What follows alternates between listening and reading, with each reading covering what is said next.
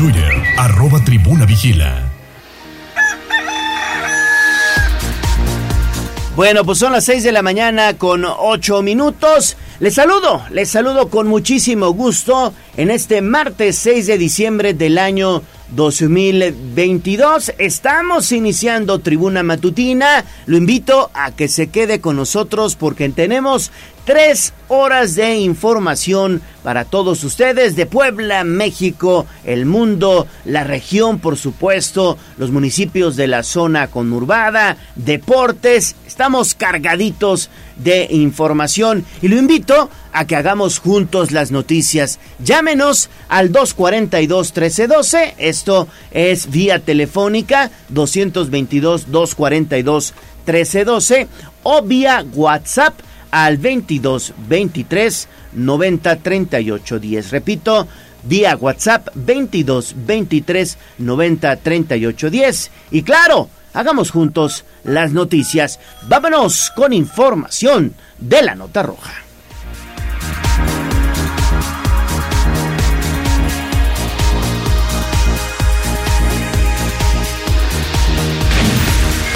Sitio web código rojo.mx y basta ya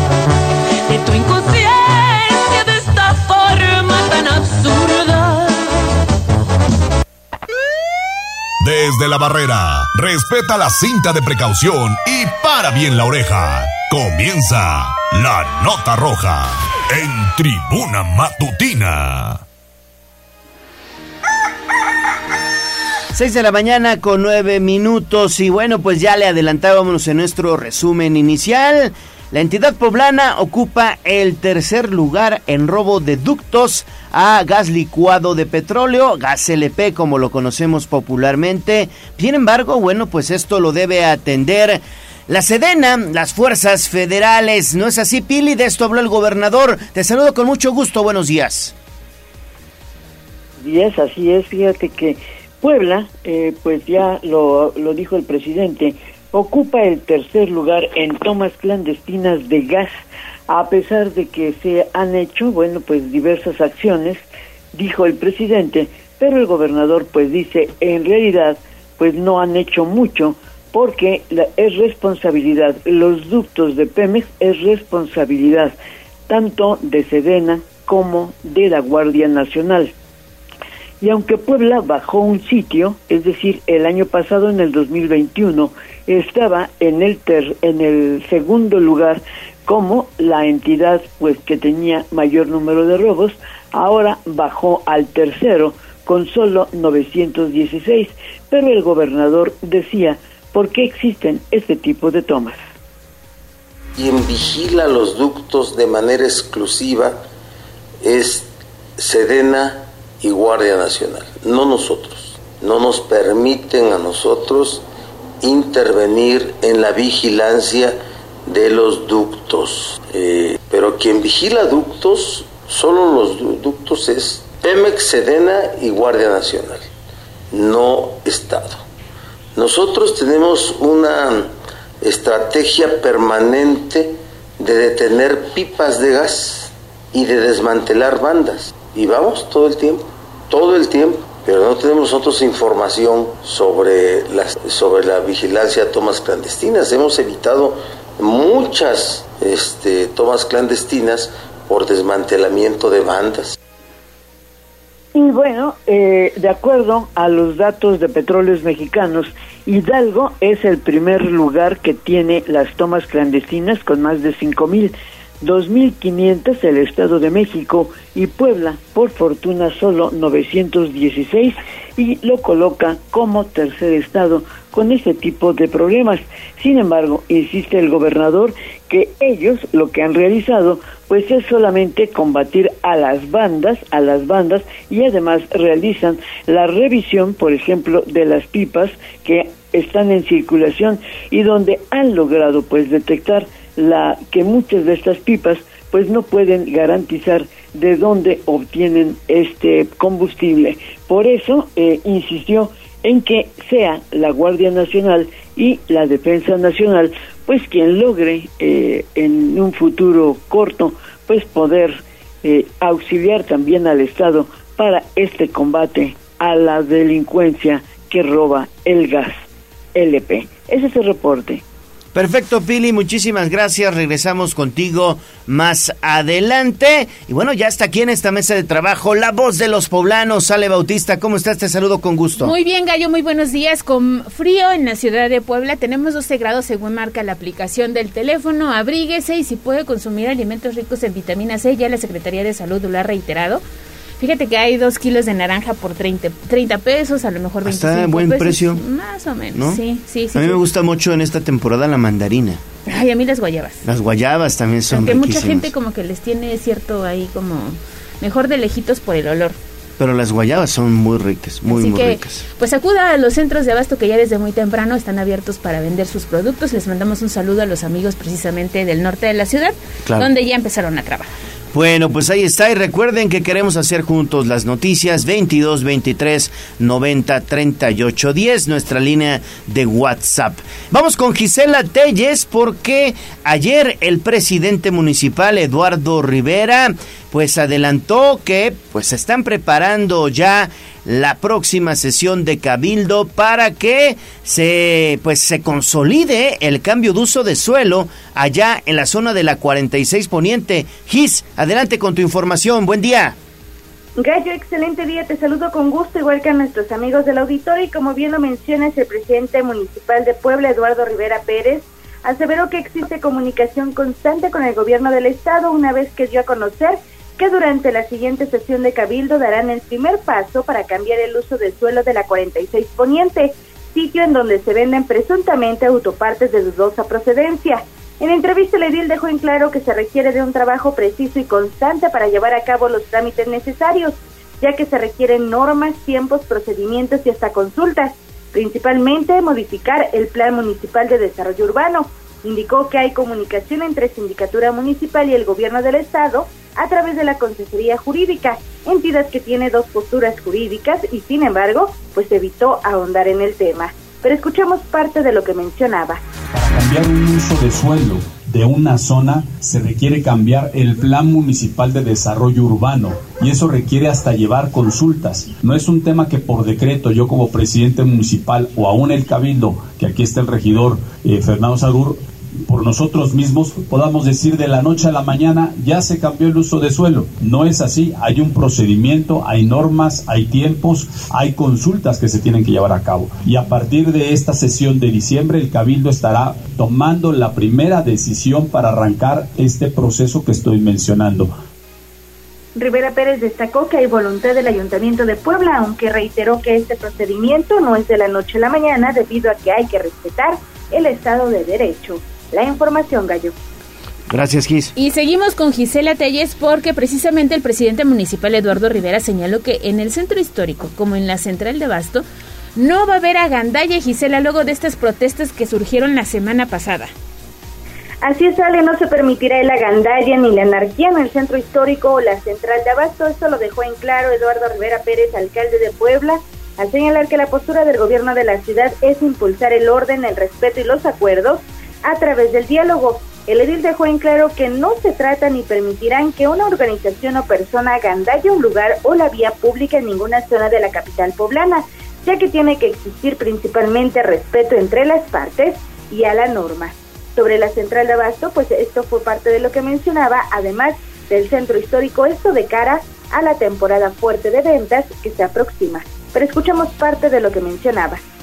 Es muy importante que quede claro cuál es la postura del gobierno. El gobierno siempre va a seguir impulsando el orden, como lo ha dicho el secretario de Gobernación, en el centro histórico y en la central de abasto. Pero es fundamental que también por parte de los actores involucrados, organizaciones, central de abasto, haya respeto, diálogo y acuerdos. Respeto entre las partes, respeto a la ley, y el diálogo y el acuerdo que nos permita llegar a un orden. No podemos nosotros como autoridad permitir que exista anarquía, anarquía en el centro histórico, anarquía en la central de abasto. Y siempre la intervención de la Secretaría de Gobernación, esa ha sido la indicación. Tiene que propiciar el orden.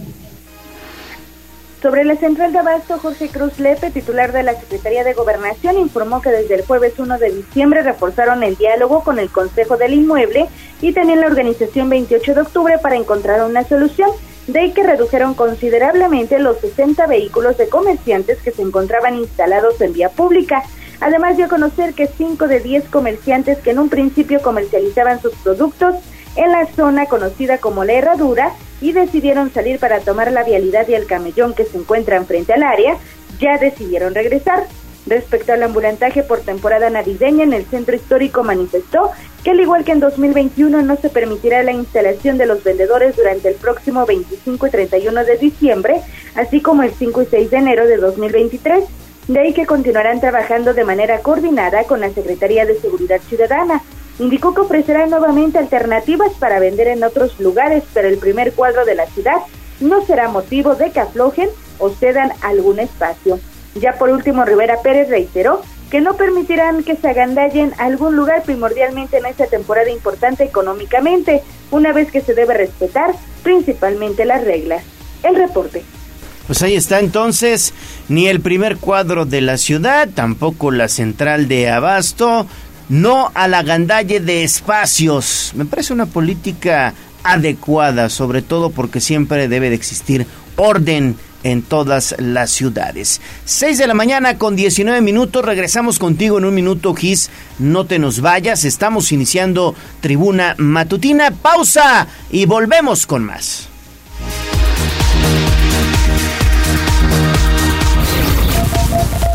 Vamos a un corte comercial y regresamos en menos de lo que canta un gallo. 95.5 FM y 12.50 AM. La patrona del popular mexicano, la magnífica. Seguimos con el gallo de la radio. Instagram, Tribuna Noticias. Mi ciudad es la cuna de un niño dormido Hablemos de nuestro pueblo. El reporte de la capital poblana. En Tribuna Matutina. Estamos de vuelta en Tribuna Matutina, son las 6 de la mañana con 22 minutos de este martes 6 de diciembre del año 2022. Y seguimos, seguimos con información de la ciudad, porque recordarán ustedes que en semanas recientes pues se realizó una fiestota, un gran Halloween en eh, un salón social ubicado allá en la zona de San Manuel donde, bueno, pues las imágenes que observamos en redes sociales indicaron que, pues varios, varios menores de edad resultaron totalmente alcoholizados. Por eso, ayer el ayuntamiento adelantó que están pues estudiando ya la posibilidad para que existan multas de hasta 38 mil pesos para los salones, los jardines que pues vendan alcohol justamente a adolescentes y a jovencitos menores de edad. ¿Cómo está esta situación, Gis? Te saludo con mucho gusto de nueva cuenta. Así es, Gallo, el Ayuntamiento de Puebla aplicará multas de hasta 38 mil pesos y clausuras que van de 1 a 30 días a propietarios de salones sociales que permitan el ingreso de menores de edad a fiestas públicas con venta de bebidas alcohólicas. Al respecto, Fernando Sarur Hernández, presidente de la Comisión de Seguridad, Justicia y Protección Civil, dio a conocer que las sanciones ya se consideraron en el Código Reglamentario Municipal, por lo que entrarían en vigor después de su aprobación en el Cabildo. Precisó que las modificaciones aprobadas por unanimidad en dicha comisión fueron a los artículos 611, 614 y 615, una vez que se establecen los detalles para realizar un evento con bebidas embriagantes en dicho giro. Y es que aseveró, no permitirán falta de orden, legalidad, seguridad y salud pública en dichos espacios, tal y como ocurrió lamentablemente, como bien lo precisas, en un Halloween organizado en el Country San Manuel, donde jóvenes resultaron intoxicados por ingerir supuesto alcohol adulterado. Sin embargo, no se aplicó una sanción debido a que solo se rentaron las instalaciones a un organizador. Detalló que los propietarios estarán obligados a reportar la realización de un festejo público a la unidad de normatividad comercial, solicitar un permiso por la venta de boletaje, verificar la INE a cada persona que ingrese, y contar con los permisos de protección civil, así como con las medidas de seguridad correspondientes. Reiteró que después de la aprobación en Cabildo y su publicación en el Diario Oficial del Estado, todos los implicados, alrededor de 44 salones sociales, serán notificados e iniciarán los operativos para hacer cumplir el Coremún. Y en el uso de la palabra, Enrique Guevara Montiel, titular de la Unidad de Normatividad y Regulación Comercial, dejó en claro que las sanciones van de 100 a 400 unidades de medida y actualización, es decir, de 9.622 a 38.944 pesos, y clausuras de 1 a 30 días, dependiendo de la gravedad del caso, siendo el promedio solo 5 días. La información, Gallo. Bueno, pues ahí está entonces esta información, mi estimada Ale, importante que se aleje el alcohol de los menores. Ahí está, ahí está la información que nos ofrece Gisela Telles, pero tenemos más con Gisela y esto tiene que ver con otros temas porque ya nos estamos preparando para dar inicio al Maratón Guadalupe Reyes y entonces la Secretaría de Gobernación informó que habrá un corredor gastronómico, hay obras en el Paseo Bravo y donde se van a instalar ahora quienes oferten antojitos y vendan algunos otros productos GIS. Se instalarán Ale en un corredor gastronómico que el Ayuntamiento de Puebla colocará en A13 Sur durante precisamente los festejos del 12 de diciembre que se realizan en inmediaciones del Templo de Nuestra Señora de Guadalupe, también conocido como La Villita. Esto lo informó Jorge Cruz Lepe, titular de la Secretaría de Gobernación. El funcionario dio a conocer que la determinación se tomó precisamente debido a las obras que se llevan a cabo en Paseo Bravo. Por ello, al igual que el 15 de septiembre durante las fiestas patrias en el Zócalo de la ciudad, se colocará un corredor. Escuchemos. Yo creo que es una buena idea, así como lo hemos hecho el 15 de septiembre en un corredor, esta vez en el 12 de diciembre frente a la villita, que no se va a poder ocupar el espacio del Paseo Bravo. También colocaremos un corredor gastronómico sobre lo que es la 13. Además refirió que evalúan instalar un corredor durante el 5 de enero en las 5 de mayo a la altura de la 16 Poniente. De ahí que mantienen pláticas constantes con los jugueteros de la zona, así como con los ambulantes que se instalan en vía pública, ya que realizan una venta considerable junto con los pescaderos. Indicó que están analizando la posibilidad de que los comerciantes establecidos instalen también su mercancía en vía pública y no se genere una disputa con los ambulantes. Cruz Lepe aseveró que trabajarán en intentar que no exista toreo ambulantaje durante las fechas fuertes, es decir, el 24 y 31 de diciembre, así como el 5 de enero, por lo que incrementarán los rondines en conjunto con la Secretaría de Seguridad Ciudadana. El reporte. Perfecto, bueno, pues ahí está entonces esta información, GIS, en torno a lo que estamos viviendo, porque, bueno, pues ya viene cierre de año, vienen también las posadas, la, la Navidad, antes estaremos con la morenita de el del Tepeyac, y bueno, pues eso eh, permite que muchas personas, principalmente del comercio informal, pues busquen un espacio en las calles. Y además fíjate que es bien rico comer ahí, si tienen la oportunidad, mucha gente entonces va a misa o lleva, ya sabes, a los niños con esta vestimenta que hace alusión a Juan Diego. A Juan Dieguito. Se toman la foto y luego pasan a comer. Eh, me parece que hace dos años fui con Jazz Guevara y no olvida los tacos de carne asada que probamos ahí. ¿Ah, sí? Sí. Buenísimos. Estaban buenos, estaban, hacía hambre además. Pero, pero muchos empiezan el 8 con el día de este, la Virgen de Juquila, Ajá. ¿no? Que también tiene algunos templos eh, en Puebla. Y ya nos seguimos con la morenita del Tepeyac. Bueno, pues ahí está entonces la información. Oye, Gis, y el presidente Eduardo Rivera inició la rehabilitación, esto con concreto, de la calle Rosales. Bueno, pues vamos a regresar un momentito más con Gisela Telles, quien, bueno, pues tiene más información todavía de la ciudad. Y más adelante tendremos también una interesante entrevista para hablar de este tema, de las calles que se están rehabilitando con concreto hidráulico, con el secretario municipal de infraestructura, Sí. con Edgar Vélez, estará también aquí en el estudio. Sí, y es que no ha sido la única obra que se ha iniciado eh, su rehabilitación y Gisela Telles pues está muy pendiente de todas las actividades que lleva el alcalde de Puebla, ya la tenemos en la línea para que nos dé este reporte. Adelante, Gis. Ale, pues con una inversión de 6.8 millones de pesos, el alcalde Eduardo Rivera Pérez puso en marcha la rehabilitación con concreto hidráulico de la calle Rosales, entre 11 Surinardo de la colonia Santa Catarina, Coatepec.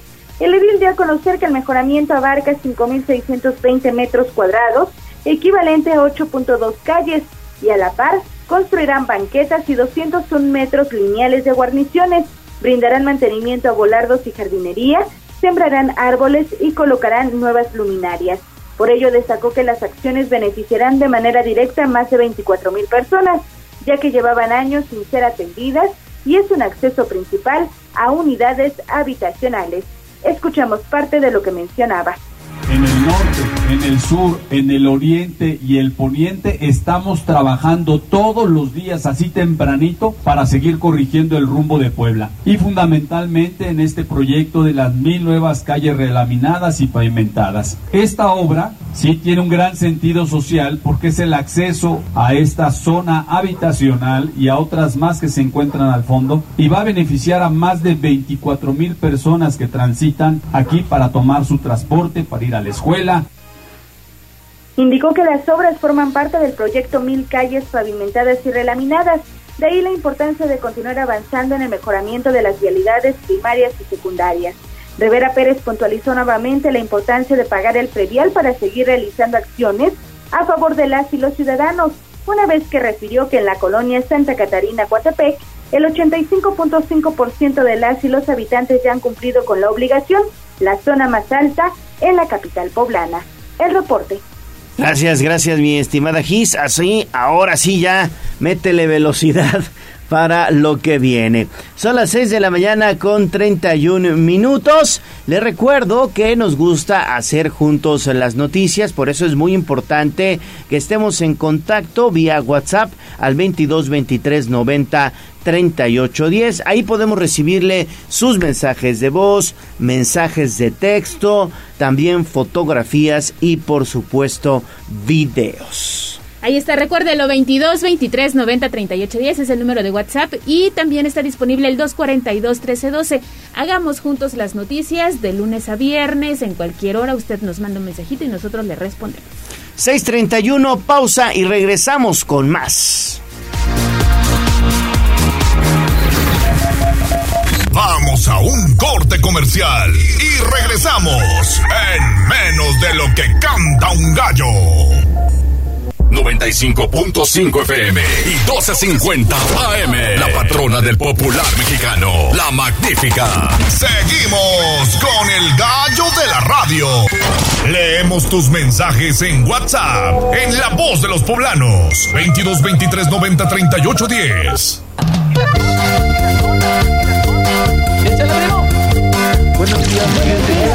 Esta es la voz de los poblanos. En Tribuna Matutina también te escuchamos. Bueno, pues ahí está toda esta información que le venimos presentando en Tribuna Matutina, pero todavía hay mucho más aquí en este espacio. Le recuerdo nuestro número en cabina también, 222-242-1312. Hoy andamos escuchando la selección de conjunto primavera de Abraham Merino, que está también poniendo un poquito de música en este espacio. Son las 6 de la mañana con 35 minutos. Vámonos con la voz de los poblanos. ¿Qué dicen nuestros amigos Radio Escuchas, Ale? Mira, yo nada más quiero hacer una precisión. Abraham Merino siempre se hace cargo de la selección musical y últimamente nos ha gustado mucho el de la, la selección de, del productor de este espacio de noticias. Va mejorando, va mejorando acá. Algo Yo pues. ah, porras. Es que siempre se encarga de la selección musical. Oye, ya tenemos mensaje. Gracias por hacer juntos las noticias con este espacio. Nos reportan que siguen apagadas las lámparas en la 15 Oriente entre la 16 y la 18 Sur. Nos están compartiendo una fotografía y vamos a aprovechar para pasarlo más adelante con el secretario de Infraestructura que hoy nos visita en cabina. También fíjate que hay dudas sobre el tema de medio ambiente y este asunto de la verificación y del programa que ya todos lo hemos bautizado como hoy no circula, pero que no se trata de esa de, de ese esquema, porque únicamente eh, se pondrá en marcha cuando existan dos días consecutivos de contaminación, de altos niveles de contaminación en Puebla. Entonces no estamos hablando de un hoy no circula como sucede en la capital del país, pero preguntan para el gallo de la radio, ¿me pueden ayudar? Tengo placas de Oaxaca o de otros estados, pero tengo que verificar voluntariamente o tengo que sacar dos verificaciones aquí en Puebla. Bueno, si tienes placas de estados que son de la Comisión Ambiental Metropolitana, es decir, de la CAME, si tienes placas, por ejemplo, del Estado de México, de la Ciudad de México, de Tlaxcala, de Morelos, de Hidalgo, si tienes placas de estos estados, puedes verificar de forma voluntaria en cualquier centro de la ciudad de Puebla o de los que están ubicados principalmente en la zona conurbada.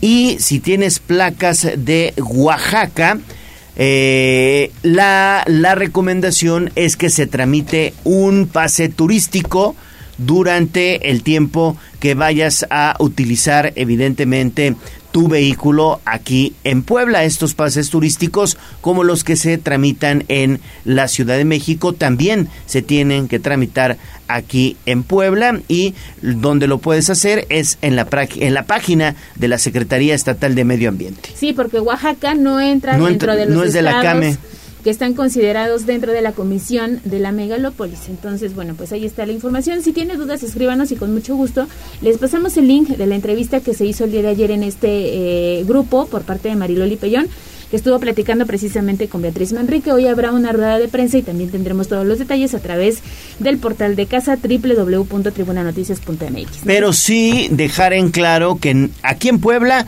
no existe el hoy no circula. Y bueno, en más información nos dicen que hay un motociclista atropellado en periférico a la altura de la 24 Sur, sentido a Valsequillo, urge ambulancia. Ya le pasamos el reporte a David Becerra porque ya anda patrullando las calles de la ciudad y en un momento más tendremos los detalles, así que urge ambulancia. 911, por favor, si pueden apoyar a este motociclista allá en la zona del periférico que todos los días se presenta un accidente vehicular. También nos eh, manda saludos Juan Merino, dice que hay una persona de la tercera edad que está extraviada desde eh, la noche de este lunes en la 11 Sur y la 105 Poniente. Se la llevaron a un domicilio particular, pero ahora están en busca de algún familiar. El número de contacto es 2227-01-3225. Lo vamos a compartir a través de arroba tribuna vigila.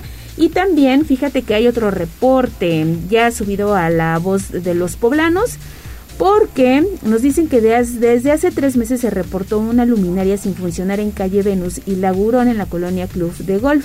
Pero hasta el momento pues no la han atendido. También lo pasamos con el secretario, ¿no? Sí, también, también, claro. Que estará esta mañana con nosotros. Y finalmente, fíjate que de elementos de socorro alpino hicieron el rescate de una mujer de 23 años. Ya sabes que solemos en estas fechas escalar algunas montañas de nuestro país. Bueno, pues rescataron a esta mujer de este volcán que tenemos muy cerquita del Popocatépetl, exacto, la mujer dormida y bueno, un reconocimiento porque siempre están al pie del cañón, hubo intervención de la policía de montaña y bueno, la mujer se reporta ya en buenas condiciones. Qué bueno, qué bueno que hicieron este rescate. Por cierto, ya que estamos hablando de, rescates, mi estimada Ale, esto es muy importante porque la, mm, buzos, buzos de Cruz Roja recibieron una certificación. Esto es muy importante porque estamos hablando de rescate acuático de Cruz Roja aquí en Puebla. Fue un hecho sin precedentes y esto en el marco del Día Internacional de los Voluntarios celebrado cada 5 de diciembre. Fueron ocho integrantes del grupo de buzos de búsqueda y rescate de la delegación local de la Cruz Roja Mexicana Ciudad de Puebla que obtuvieron la certificación Emergency Response Diving International, que es el buceo de respuesta a emergencias internacional. Esto por sus siglas en inglés es ERDI. Y bueno, con este logro, Puebla se posiciona en la República Mexicana como el único estado en contar con una célula de buzos en seguridad pública, validez de su opinión como expertos ante la autoridad. A lo largo de dos meses, las y los miembros de esta unidad adquirieron conocimientos teórico-prácticos en temas como criminalística subacuática, técnicas de recuperación de cadáveres, documentación del lugar, intervención y hallazgo, uso de bolsas de elevación. Es importante señalar que la capacitación y certificación fue otorgada por el instructor ERDI de nacionalidad cubana, Rafael López Martínez, quien además de tener 22 años de experiencia en el buceo, cuenta con un doctorado en ciencias, una maestría de atención médica prehospitalaria, también es responsable del laboratorio de carbonatos y procesos cársticos de la UNAM, dedicado al estudio de cuevas. Bueno, pues ahí está, buzos de Cruz Roja Delegación Puebla se continúan preparando y ahora lograron esta certificación. ¿Qué les parece este logro de los buzos de Cruz Roja? Aquí en Puebla. Pues Les mandamos un saludo también a los voluntarios que siempre están al pie del cañón ante cualquier emergencia. Bueno, vamos entonces con el pronóstico del clima. Son las 6 de la mañana con 41 minutos y en estos momentos la temperatura ambiente hace frío, ¿eh? Hace frío, hay que taparse muy bien, es de 9 grados centígrados. 9 grados centígrados. Está soleado, prácticamente así estará todo el día. Va a estar soleado, sin embargo, hace frío. Hay únicamente un por ciento de posibilidad de lluvia. Prácticamente no va a llover este día, pero la humedad es del 74% y el viento de 8 kilómetros por hora. De cualquier manera, estará despejado, pero hace frío. En estos momentos, repito, 9 grados centígrados. Siempre cuando empieza a amanecer, como que baja la temperatura. No sé si te has dado cuenta. Sí, sí, es, es, algo, es algo común en el clima, pero abríguese y ya sabe, sigue estas recomendaciones, consumir alimentos ricos en vitamina C. Bueno, vámonos entonces con información de la economía. Instagram, Tribuna Noticias. Poderoso caballero es el buen dinero. Tengo una columna, tengo dos columnas, tengo tres columnas, sí. Parecen unas torres todas las monedas que yo he guardado aquí. Bien, ahorrar es el paso más importante, pero ustedes deberían aprender más sobre el dinero. El granero. Aquí nuestros consejos de economía. En Tribuna Matutina. 6 de la mañana con 43 minutos y bueno, ya no únicamente son los semiconductores, ahora la industria automotriz está reportando desabasto de acero. ¿Cómo está esta situación, Lili? Te saludo con mucho gusto, buenos días. Gallo, muy buenos días. También te saludo con gusto, igual que al auditorio. Efectivamente, fíjate que tras casi dos años de enfrentar la escasez de semiconductores, la industria automotriz ahora tiene un nuevo problema, el desabasto de acero. Esta situación mantiene a los trabajadores en medio de la incertidumbre, ya que es imposible saber cuándo se va a regularizar. Así lo señaló Pedro Luevano Pinal, actual dirigente de la Federación de Sindicatos Independientes de las Industrias Automotriz, de Autopartes, Aeroespacial y de Neumático, la FECIAN, y por si fuera poco, bueno, pues él señaló que también se ha reportado falta de choferes para el transporte terrestre de los insumos. Ante ello, las factorías de autopartes y las armadoras automotrices deben implementar pues diferentes paros técnicos y eso justamente pues implica una afectación económica para los trabajadores que reciben hasta el 45% menos de su salario. Pero vamos a escuchar parte de lo que el dirigente sindical mencionaba. No, no, es nomás los semiconductores, es también el problema que, que, hay ahora con el desabasto de acero, la falta de choferes para el transporte terrestre, estas trabas que hay para, la, para lograr la producción y la, inestabilidad que hay en, la producción. Seguimos las plantas automotrices, tienen varos técnicos, sí hay un descontrol en las percepciones de los trabajadores bueno, pues cabe señalar que, bueno, él comentaba que a los trabajadores les es imposible buscar otro empleo para compensar su nivel de ingresos debido a que hay ocasiones en que tienen que elaborar turnos dobles o días de descanso para cumplir con la producción y otros en que están en paro por semanas enteras. Esto pues ante la falta de materia prima. Los sindicatos adheridos a la FESIAN anticiparon que buscarán establecer alianzas con sindicatos de empresas encargadas de los insumos de la industria a nivel internacional, esto con el fin de tener un panorama claro de la situación por la que atraviesan y qué medidas se pueden tomar en México para anticipar sus efectos. Es el reporte. Bueno, pues ahí está entonces Lili. Esta situación lamentable, ¿no? El acero todavía. Y el acero dicen que también anda por las nubes, ¿eh? Exactamente. Y lo decían ya desde hace algunos meses, ¿no? Desde que inició este conflicto entre Rusia y Ucrania, que también encareció uno de los elementos que se utilizan para el tema de la construcción también. Pues sí. Bueno, oye Lili, ya que te tenemos en la línea, ¿qué te parece si platicamos en torno a esta situación que está sucediendo con las empresas que redujeron hasta un, un 20% pues este presupuesto para los festejos de fin de año? Sí, fíjate que si bien este 2022 el sector dedicado al alquiler de salones sociales logró recuperar el dinamismo que presentaba antes de la pandemia, sus ganancias todavía no lo reflejan. Y es que ello se debe a que las empresas redujeron hasta en un 20% el presupuesto destinado a sus festejos de fin de año.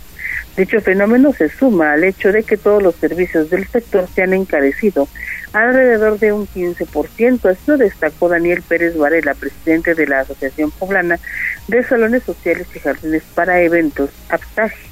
Agregó que aun cuando en este cierre de año las reservaciones de salones y jardines están al 100%, su margen de ganancia se ha reducido notablemente. Los empresarios, dijo, deben ajustarse al presupuesto del cliente y en algunos casos eso implica absorber el, el alza generalizada de precios. El refresco, detalló, ha incrementado su precio en al menos tres ocasiones durante este año. El precio de los menús también se ha elevado incluso más allá de la inflación y la mano de obra, sobre todo de meseros y cocineras, también se encarece. Vamos a escuchar lo que señalaba.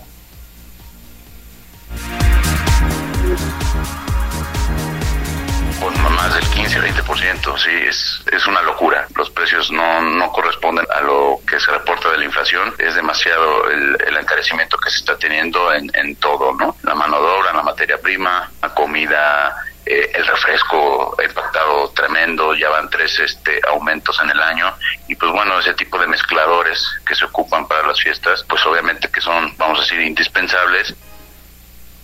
Él también comentó que, bueno, pues existe otra complicación y es que el cese de actividades del sector a causa de la pandemia provocó que meseros, recepcionistas, cocineras, acomodadores de autos, niñeras, DJs, se dedicaron a otra actividad económica y al regreso pues no todos volvieron a laborar en lo mismo. Derivado de ello, ahora la demanda de personal es más elevada que la oferta, así que los establecimientos tienen garantizada la mano de obra, son aquellos que ofrecen mejores salarios y esto reduce todavía un poco más su margen de ganancia. Es la información. Bueno, pues ahí está entonces esta información. Con la pandemia muchos se buscaron otras actividades Sí. alternativas, se fueron A la informalidad, a la informalidad algunos y pues ya mejor ya nos regresamos a los salones, ¿no? Exactamente. Fíjate que yo tuve la oportunidad de ir el fin de semana a una fiesta, la organizaron en un salón social y pues se siente, ¿no? Se extrañaba porque además si se dejan de usar esos establecimientos pues también se, se deterioran, hay que Claro. darles mantenimiento. Hay que darle mantenimiento continuo, ¿eh? Sí, pintura, cuidar las mesas y todo el trabajo que generan. Ya lo decía bien Lili en esta nota, meseros, cocineros, la gente que a lo mejor poda el pasto, cuida las plantas, ¿no? Hostes, ballet parking. Sí, todo. Toda una industria. Esperamos que les pinte mejor el cierre de 2022. Y ya que estamos hablando de dinero, la UAP va a mantener el equilibrio en su presupuesto para atender a toda la comunidad universitaria. Y esta es una declaración de la rectora Lilia Cedillo. Pili, buenos días. ¿Qué tal? Muy buenos días, Ale. Para el 2023, en la Benemérita Universidad Autónoma de Puebla, continuará la política de austeridad y de equilibrio financiero. Esto lo señaló la rectora Lidia Cedillo Ramírez para el 2023, que calcula podría tener un presupuesto de 7.769 millones de pesos, que es prácticamente igual al de este año. La UAP obtiene sus recursos del gobierno federal y bueno, pues en los últimos años ha sido variante. En una parte también la obtiene del gobierno del estado y otra la realiza por ingresos propios. Para el 2023 se planea fortalecer la infraestructura, tanto en facultades e institutos que conforman la universidad, pero también se propone fortalecer los complejos regionales que han aumentado su población, parte de lo que decía la rectora ayer. Si nosotros revisamos el monto el- por número de publicaciones, el monto es bastante elevado solo en materia de investigación. Entonces, sí una buena parte del presupuesto se va a destinar a ello, se va a destinar también al apoyo de equipos multidisciplinarios de investigación. Eh, se tuvo ya abierta la convocatoria para la conformación de los mismos, entonces se va a destinar una parte del presupuesto también para ello. Hasta ahora se tiene el proyecto del presupuesto, pero deberá ser sometido al Consejo Universitario en la primera sesión del año para su análisis o bien acatar observaciones que puedan realizar los consejeros. Para la rectora universitaria, la inversión debe ser equilibrada, pero también apoyar la investigación científica, los servicios de salud, las obras de infraestructura y recordó que la Casa de Estudios tiene más de 500 inmuebles, además de ciudad universitaria, de los cuales requieren permanente mantenimiento y actualización de equipos. Pero en el lado humano será necesario continuar con el programa de becas, apoyos a la docencia, para tener los altos estándares del personal académico y un tema que requiere de un importante monto en fondos es el pago de pensiones y jubilaciones. El reporte. Bueno, pues ahí está entonces sobre las finanzas de nuestra máxima casa de estudios. En más información, Pili, el Instituto Nacional de Estadística y Geografía, bueno, pues reportó que el gasto del trabajo doméstico no se paga. ¿Cómo está eso? Pues sí, ya, eso pues ya lo sabemos de toda la vida, ¿no? De que las eh, mujeres generalmente que realizan este trabajo doméstico pues no perciben recursos. En 2021, fíjate, el valor económico de las labores domésticas y de cuidados reportó un monto de 6.8 billones de pesos. Esto es equivalente al 26 eh, por ciento del Producto Interno Bruto Nacional 6 billones punto 8. El año pasado las mujeres aportaron dos veces y medio más el valor económico que los hombres por sus actividades en labores domésticas, dice el INEGI. También en el 2021 las mujeres aportaron a su hogar un promedio equivalente a 71.524 pesos por su trabajo no remunerado en labores domésticas y de cuidados.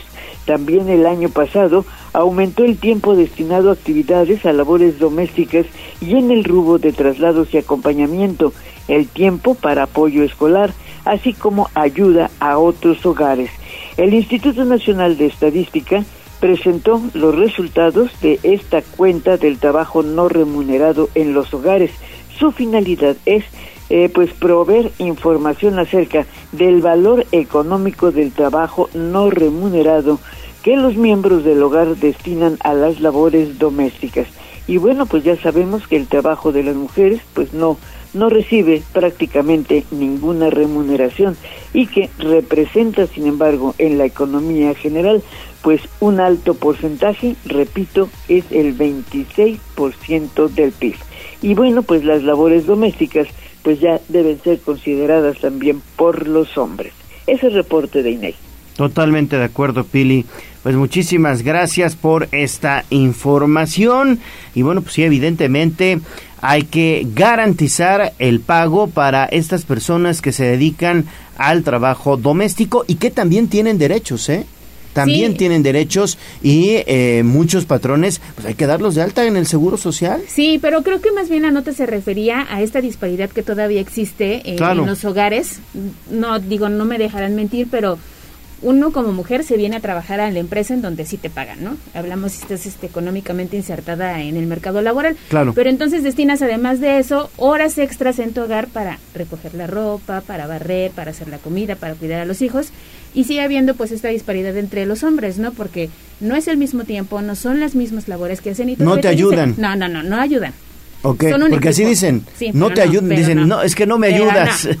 Es un equipo y debe haber ese complemento, no es que te voy a ayudar a cuidar a los hijos, no, no, no, no, son de los dos, te voy a ayudar a barrer, no, los dos viven en el mismo hogar, te voy a ayudar a lavar los trastes, no, los dos comemos aquí, entonces sí me parece que debe existir. Oye, ¿y aquellas familias que trabajan los dos todo el día, qué pasa? Pues siempre hay, hay tiempo, ¿no?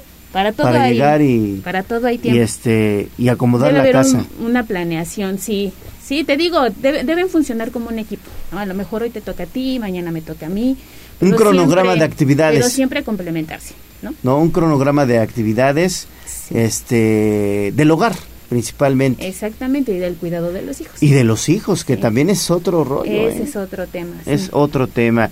6 de la mañana con 56 minutos. Vamos a ir a pausa y regresamos con más información. Vienen las mañanitas, ¿no? Recuerden ustedes que todos los días vamos a festejar con los radioescuchas. Pausa y volvemos.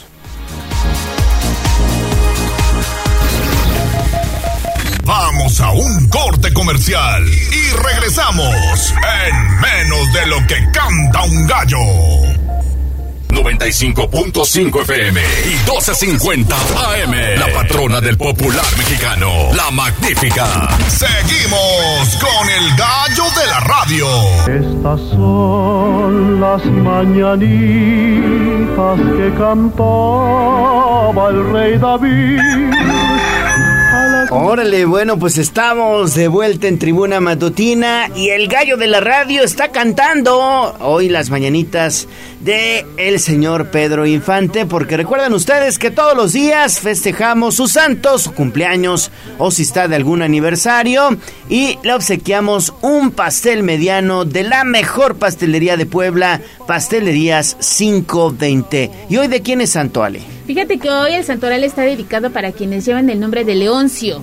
Leoncio. Mm, yo conozco a alguien de San Andrés Cholula. Sí, sí, sí, sí, exalcalde de San Andrés, no, así se, Pero una se llama. felicitación a quienes llevan el nombre y si quiere el pastel es su cumpleaños, nos manda un mensajito de voz y nos dice que va a celebrar este día y con mucho gusto ese pastel es suyo. Están deliciosos, gallo. Están deliciosos los pasteles de pastelería 520 y recuerde mandarnos su mensajito de voz al 22 23 90 38 10 si usted está de santo o cumpleaños. Son cinco sucursales en Puebla, dos en Tlaxcala. Pastelería 520, la hora del postre, le obsequia un pastel mediano para que celebre su santo o su cumpleaños. Pastelería 520 es la tradición de una nueva generación. Puede encontrarlos en 520.mx. Muchas felicidades.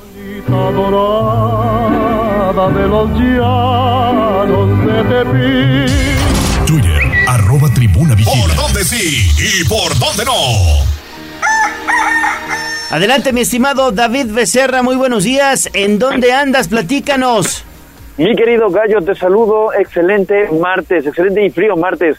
Fíjate que estamos en periférico ecológico y el cruce con la 24 Sur y es que aproximadamente hace 30, 35 minutos se registró pues el atropellamiento de un motociclista por parte de un vehículo desconocido, un vehículo que se habría pues dado a la fuga gallo. El sujeto se ve semi inconsciente, sí que presenta movimientos y pues la motocicleta quedó tirada. Se desconoce eh, cómo habría sido y de dónde viene venía circulando precisamente el motociclista, pero bueno, ahora está recostado justo en medio, bueno, eh, a un lado de la banqueta en el acotamiento precisamente o el camellón debajo de los carriles del periférico ecológico, esto sobre la 24 Sur.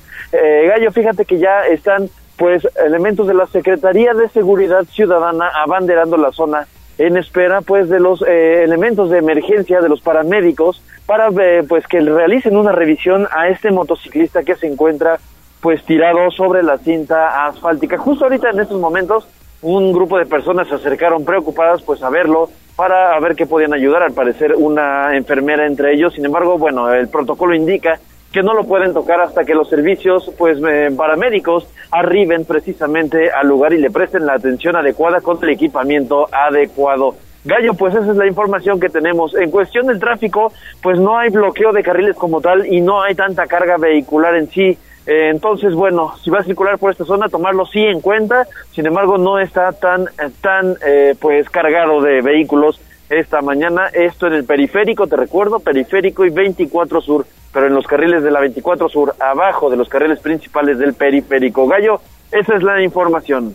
Pues ahí está David, hay que manejar con mucha precaución porque luego hay algunos eh, conductores que no respetan a los motociclistas, David.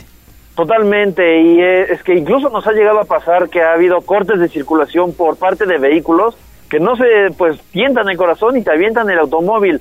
Eh, pues claramente uno en motocicletas probablemente llega a ser más ágil, sin embargo también pues está más expuesto a cualquier cualquier situación, ya sea pues eh, resbalones, eh, agua eh, y pues eh, ya sabes, ya todo mal con esta situación y sobre todo la carga vehicular, pero ya ya pues mira, desenlazan estos incidentes.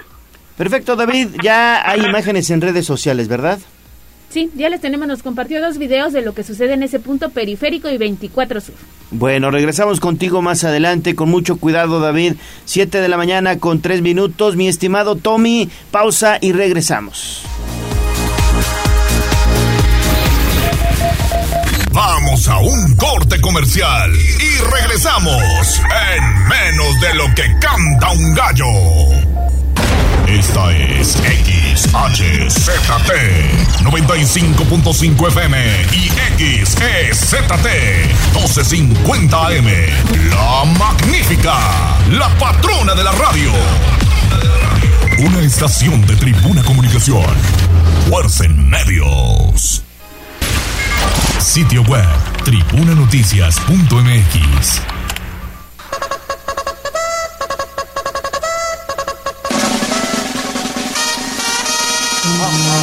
Más allá del pueblo y la zona conurbada. ¿Qué pasa en nuestras localidades vecinas? En Tribuna Matutina. Siete de la mañana con seis minutos. Sí que pasen nuestras localidades vecinas. Vámonos hasta la región de Izúcar de Matamoros con Angie Velasco. Mi estimada Angie, te saludo con gusto. Adelante con tu información, por favor. Irene la presidenta municipal de Izúcar de Matamoros, entregó la obra de techado en la primaria Vicente Guerrero. Niños y niñas de la primaria Vicente Guerrero de la colonia El Jardín del municipio de Izúcar podrán realizar actividades artísticas, culturales, deportivas, cívicas, académicas y sociales en la comunidad de una cancha de usos múltiples con un techado nuevo, obra hecha por el gobierno de la presidenta municipal, Irene Olea Torres. Durante la inauguración de esta nueva obra, la edil izucarense destacó de su consolidación es el resultado de la suma de esfuerzos, ya que, se, ya que fueron los propios habitantes de la colonia El Jardín quienes priorizaron la ejecución durante su junta comunitaria, lo que la dota de un éxito compartido. Irene Olea destacó que los gobiernos de la Cuarta Transformación se distinguen por ser humanistas y luchar por que el bienestar llegue a todas y todos sin distinción de ningún tipo. Y en esta ocasión, la prioridad fue llegar a infancias felices y seguras. La ejecución de esta obra requirió de una inversión de 2.255.000 pesos en beneficio de niños y niñas de colonias del jardín y barrios como Lázaro Cárdenas, Santa Catalina, Los Reyes, Santa Cruz, entre otros, que acuden a estudiar a esta institución. Por otra parte, arrancó también la obra de adoquinamiento de varias calles en la Junta Auxiliar de Santa María Suchapa. La edil de Nerea aseguró que es fundamental para su gobierno fortalecer la infraestructura urbana en cada una de las comunidades, colonias, barrios y juntas auxiliares del municipio, toda vez que esto detona el desarrollo social de los izucarenses. Este proyecto de adoquinamiento de Santa María de Suchapa se realizará en las calles Ignacio Zaragoza, Prolongación Guadalupe Victoria y 5 de Mayo, entre calle Miguel Hidalgo y calle Ignacio Zaragoza. El monto de la inversión es de 1.350.000 pesos en beneficio de los vecinos de dichas arterias. Irene Olea agradeció la colaboración de las autoridades auxiliares y ejidales, ya que gracias a su respaldo y gestión se consolidó la realización de este proyecto de desarrollo urbano. En el evento, la EDI se comprometió a seguir ejecutando obras de infraestructura que detonen el desarrollo de esta Junta Auxiliar. Este es mi reporte. Que tengan muy buen día. Igualmente, Angie, que tengas un excelente día. Muchas gracias. Y de Izúcar vamos hasta San Andrés. A bueno, San Andrés Cholula, al a- seminario, al. Sí, al seminario Sí. Palafoxiano. Nos vamos vez. acercando porque ya falta poquito para esta celebración de la Virgen del Tepeyac. Y bueno, pues en el seminario Palafoxiano, Lili, se están preparando para recibir un número importante de peregrinaciones, ¿no es así? Gracias, Ale. Efectivamente, una veintena de agrupaciones de feligreses católicos llegarán en peregrinación al Santuario Guadalupano en Puebla entre el 9 y el 12 de diciembre próximos como parte de las celebraciones de la patrona de México. El presbítero Marco Antonio González Bañuelos, rector del seminario Palafoxiano, en donde se ubica el santuario, dijo que la mayoría de las peregrinaciones se arriban desde colonias de la capital y juntas auxiliares cercanas como la Resurrección y San Miguel Canoa, por lo que llegan a pie. No obstante, también hay fieles católicos que llegan en autobuses y ellos lo hacen desde la región de Tepeaca y los municipios cercanos a Las Cholulas y San Martín Texmelucan. Este año, luego de la pandemia, se espera que el flujo de peregrinos alcance los niveles que se presentaban en el 2019, comentó el sacerdote. Comentar que este 2022 se celebrará la edición número 61 de la Feria Guadalupana en el Seminario Palafoxiano, a la que se espera la afluencia de hasta 150 mil visitantes. Habrá cerca de un centenar de stands de venta de artesanías, alimentos, dulces y artículos varios. También habrá juegos mecánicos y espectáculos artísticos que contarán con la actuación de orquesta adolescentes la Sonora Dinamita, el grupo Colombia Nietzsche y la agrupación Amores Andinos. El uso del cubrebocas no será obligatorio, pero se recomienda asistir portándolo, sobre todo en los espacios cerrados. El reporte. Muy bien, Lili, pues muchísimas gracias por esta información. Y bueno, es un gusto saludar en el estudio a el padre Emanuel Ádila. Y bueno, pues nos viene a platicar también de la Feria Guadalupana. ¿Cómo estás, padre? Te saludo con gusto. Muy buenos días. Así es, muy buenos, días. Agradeciendo este momento en el cual podemos compartir la invitación a la Feria Guadalupana, un momento de encuentro de las familias con nuestra Madre Santísima del Tepeyac un encuentro también recreativo, un momento para poder estar juntos como familia a través de esta cercanía con nuestra Madre Santísima. si nos recuerdas las fechas, por favor, de qué fecha, qué fecha se va a llevar a cabo y cuáles son las actividades que han preparado. Bien, son del 9 al 12 de diciembre, a partir de las 8 de la mañana hasta las 11 de la noche. Tendremos la celebración eucarística durante todos los días, especialmente el día 11 y 12, cada hora, y también habrá actividades recreativas Habrá presentación de números artísticos a partir de la mañana a las 10 hasta las 2 de la tarde y por la tarde a las 5 hasta las 10 de la tarde. También tendremos la presentación de algunos grupos musicales, comenzando del día 9 de diciembre con Adolescence Orquesta, el día 10 de diciembre con el grupo Colombia Niche, el día 11 de diciembre la Sonora Dinamita y el día 12 Amores Andinos. Estos grupos se presentarán a partir de las 8 de la noche. Están todos invitados. Inician este viernes, por ya lo este que viernes, entiendo, ¿no? Ya falta poquito. ¿Y cuántas personas están esperando? Porque venimos de una pandemia, había misas incluso a través de redes sociales y ahí la gente empieza a regresar poco a poco a los templos, ¿no? Sí, ciertamente. La afluencia de personas será muy, eh, esperamos que sea grande, especialmente cuando era los días antes de la pandemia, tan solo el día 12 era alrededor de 120 mil personas que llegaban.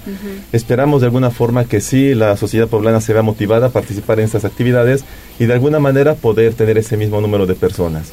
Y también habrá una verbena popular como se hacía hasta antes de la pandemia, ¿no? Los puestos de comida, los antojitos, los juegos mecánicos. Así es, ciertamente tenemos también la venta de antojitos, la venta de artesanías.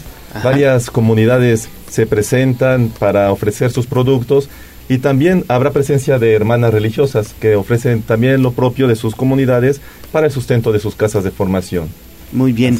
Oiga, padre, ¿y celebraciones eucarísticas van a tener a, a, lo largo de esta feria guadalupana? ¿En qué, ¿En qué días, en qué horarios? Así es, durante la misma feria, cada hora tendremos la Sagrada Eucaristía. El domingo sabemos que es el día 11, tendremos cada hora, habrá misa, al igual que el día 12, desde las 7 de la mañana hasta las 8 de la noche. También es importante mencionar que durante la celebración eucarística habrá sacerdotes que estaremos confesando para acercarse a ese gran sacramento de la confesión. Perfecto. Oye, ¿y dónde se registra más, más gente? ¿En la zona de la Villita o en el seminario palafoxiano? Bien, de hecho, durante estos días, pues el número de personas crece en esa fecha en el seminario. Ciertamente van muchas personas a la villita y de allí se trasladan hacia el seminario. Es como los dos puntos de referencia, sí, sí, sí. De eso lo podemos notar, sobre todo hay una tradición muy bonita presente en los niños que presentan su guacalito ante los pies de la Virgen Santísima. Y esto lo hacen tanto en la villita como en el seminario. Y de esa forma podemos ver que sí se hacen presentes en los dos lugares. Sí, son los que van vestidos de Juan Dieguitos o de Inditas, ¿no? Sí, así es. Oiga, eh, padre, y, y, lo que comentábamos en la, en la nota pasada, las peregrinaciones que también llegan hasta el seminario palafoxiano de otros municipios, de otras colonias, incluso juntas auxiliares de Puebla Capital, ¿no? Así es.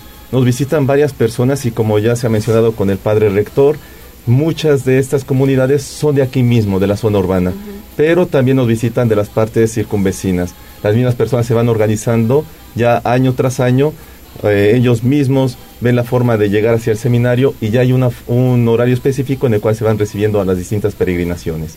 Ok, ¿nos recuerda el horario a partir de este viernes a qué hora Este viernes a partir de las 8 de la mañana hasta las 10 de la noche. De 8 de la pues todo el día. Todo el día. Todo el día, de 8 de la mañana. No hay pretexto para no ir y dar gracias, ¿no? Exactamente. Sí, claro. Bueno, pues Padre Manuel Ávila, muchas gracias por acudir aquí a Tribuna Matutina y pues darnos los detalles de la Feria Guadalupana y con mucho gusto estaremos también haciendo cobertura informativa. A ustedes muchas gracias y allá los esperamos. Gracias, que tenga muy buen día. Vamos con más información. Son las 7 de la mañana con 15 minutos. Vamos a regresar con David Porque ayer la Secretaría Federal del Bienestar, David, entregó tarjetas justamente del bienestar allá en Tlaxcalancingo, me refiero a San Andrés Cholula. Así es, eh, Gallo, en Tlaxcalancingo, la mañana de ayer lunes comenzó la entrega de tarjetas del bienestar para adultos mayores. Esta campaña tiene la misión de cambiar las tarjetas que antes funcionaban bajo la infraestructura de un conocido banco para ahora recibirla en forma de transferencia directamente a la tarjeta del Banco del Bienestar. Platicamos con Rodrigo Abdalá y eso fue un poco de lo que nos dijo. Escuchemos.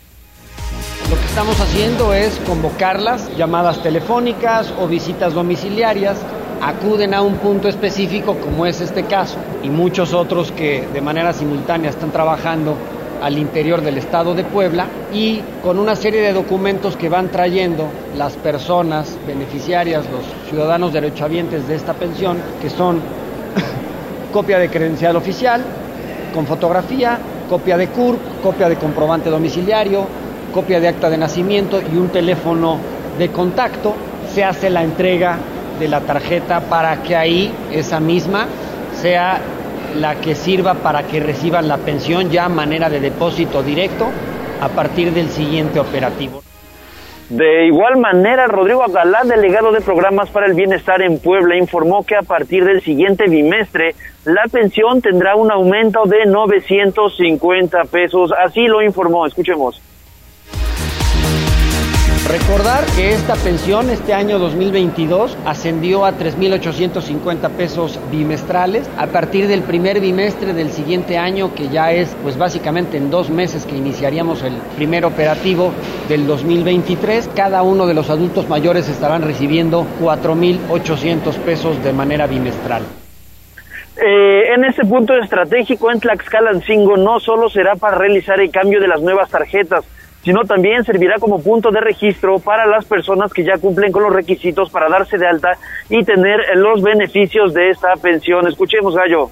Recordar que es un trámite completamente personal. No puede hacerlo nadie a nombre del titular de la pensión. Si hay alguien que tiene alguna, alguna dificultad de movilidad, puede mandar a alguna persona, familiar o auxiliar, que venga aquí y que se acerque con los servidores de la nación para que se agende una visita en sus domicilios. Tratamos de hacerlo lo más ágil y lo más rápido posible sin que haya tantos días de demora, pero queremos hacerlo más o menos en, dos o tres días a partir de que la persona eh, venga y solicite la, la visita, pues porque puede haber demanda, como también hay que atender a las personas que llegan a los puntos.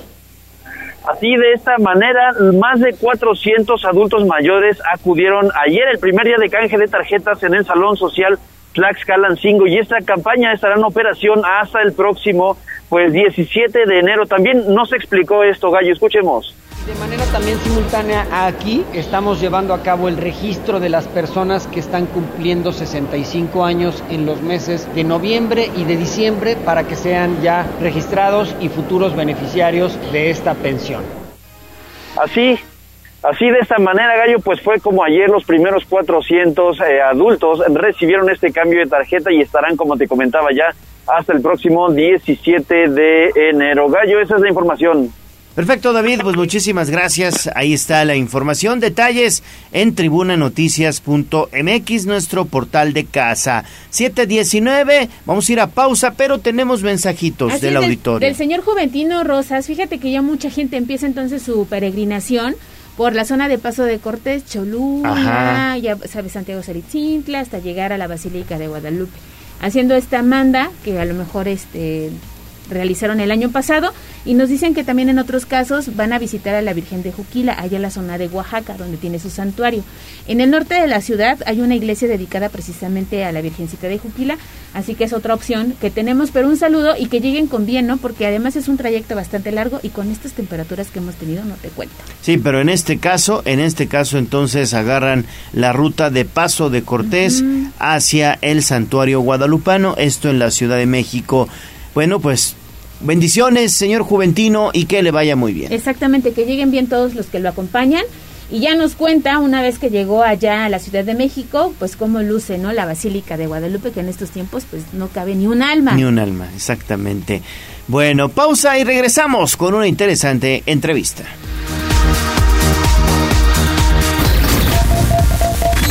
Vamos a un corte comercial y regresamos en menos de lo que canta un gallo. 95.5 FM y 12.50 AM. La patrona del popular mexicano, la magnífica. Seguimos con el gallo de la radio. Twitter, arroba tribuna vigila.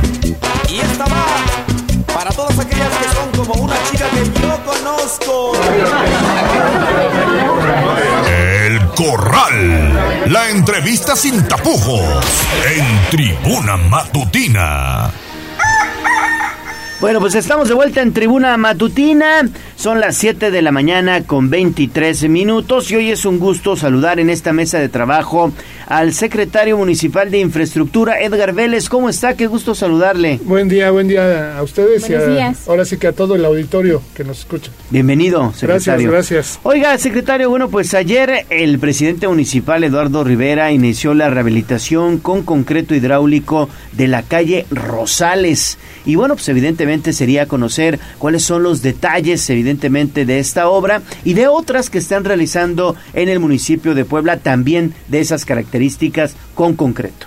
Sí, de hecho, eh, digo, esta calle que ayer dio el banderazo el señor presidente municipal, el maestro Eduardo Rivera, eh, forma parte de este anticipo que pidió la comuna para este el adelanto de, de, digamos que participaciones del FISM o recursos del FISM del 2023 y bueno eh, esta se suma a la 18 Oriente que ya también arrancó el señor presidente y posteriormente el día viernes estaremos en la 16 Oriente también haciendo el arranque eh, de este paquete que, que sería adicional a 14 Oriente en el tema de vialidades. ¿sí? Y bueno, por la calle, la calle Rosales, que equivale a, cinco, a más de 5.200 metros cuadrados de, de concreto hidráulico, como bien lo dices, 815 metros cúbicos en total, Sí. que equivale a 6.8 millones de pesos. Y bueno, vamos a tener este arreglo de banquetas, 208.6 metros cuadrados de banquetas, metros lineales de guarniciones, 201, volardos, eh, reparación de bancas, jardinería este, y eh, sustitución de alumbrado.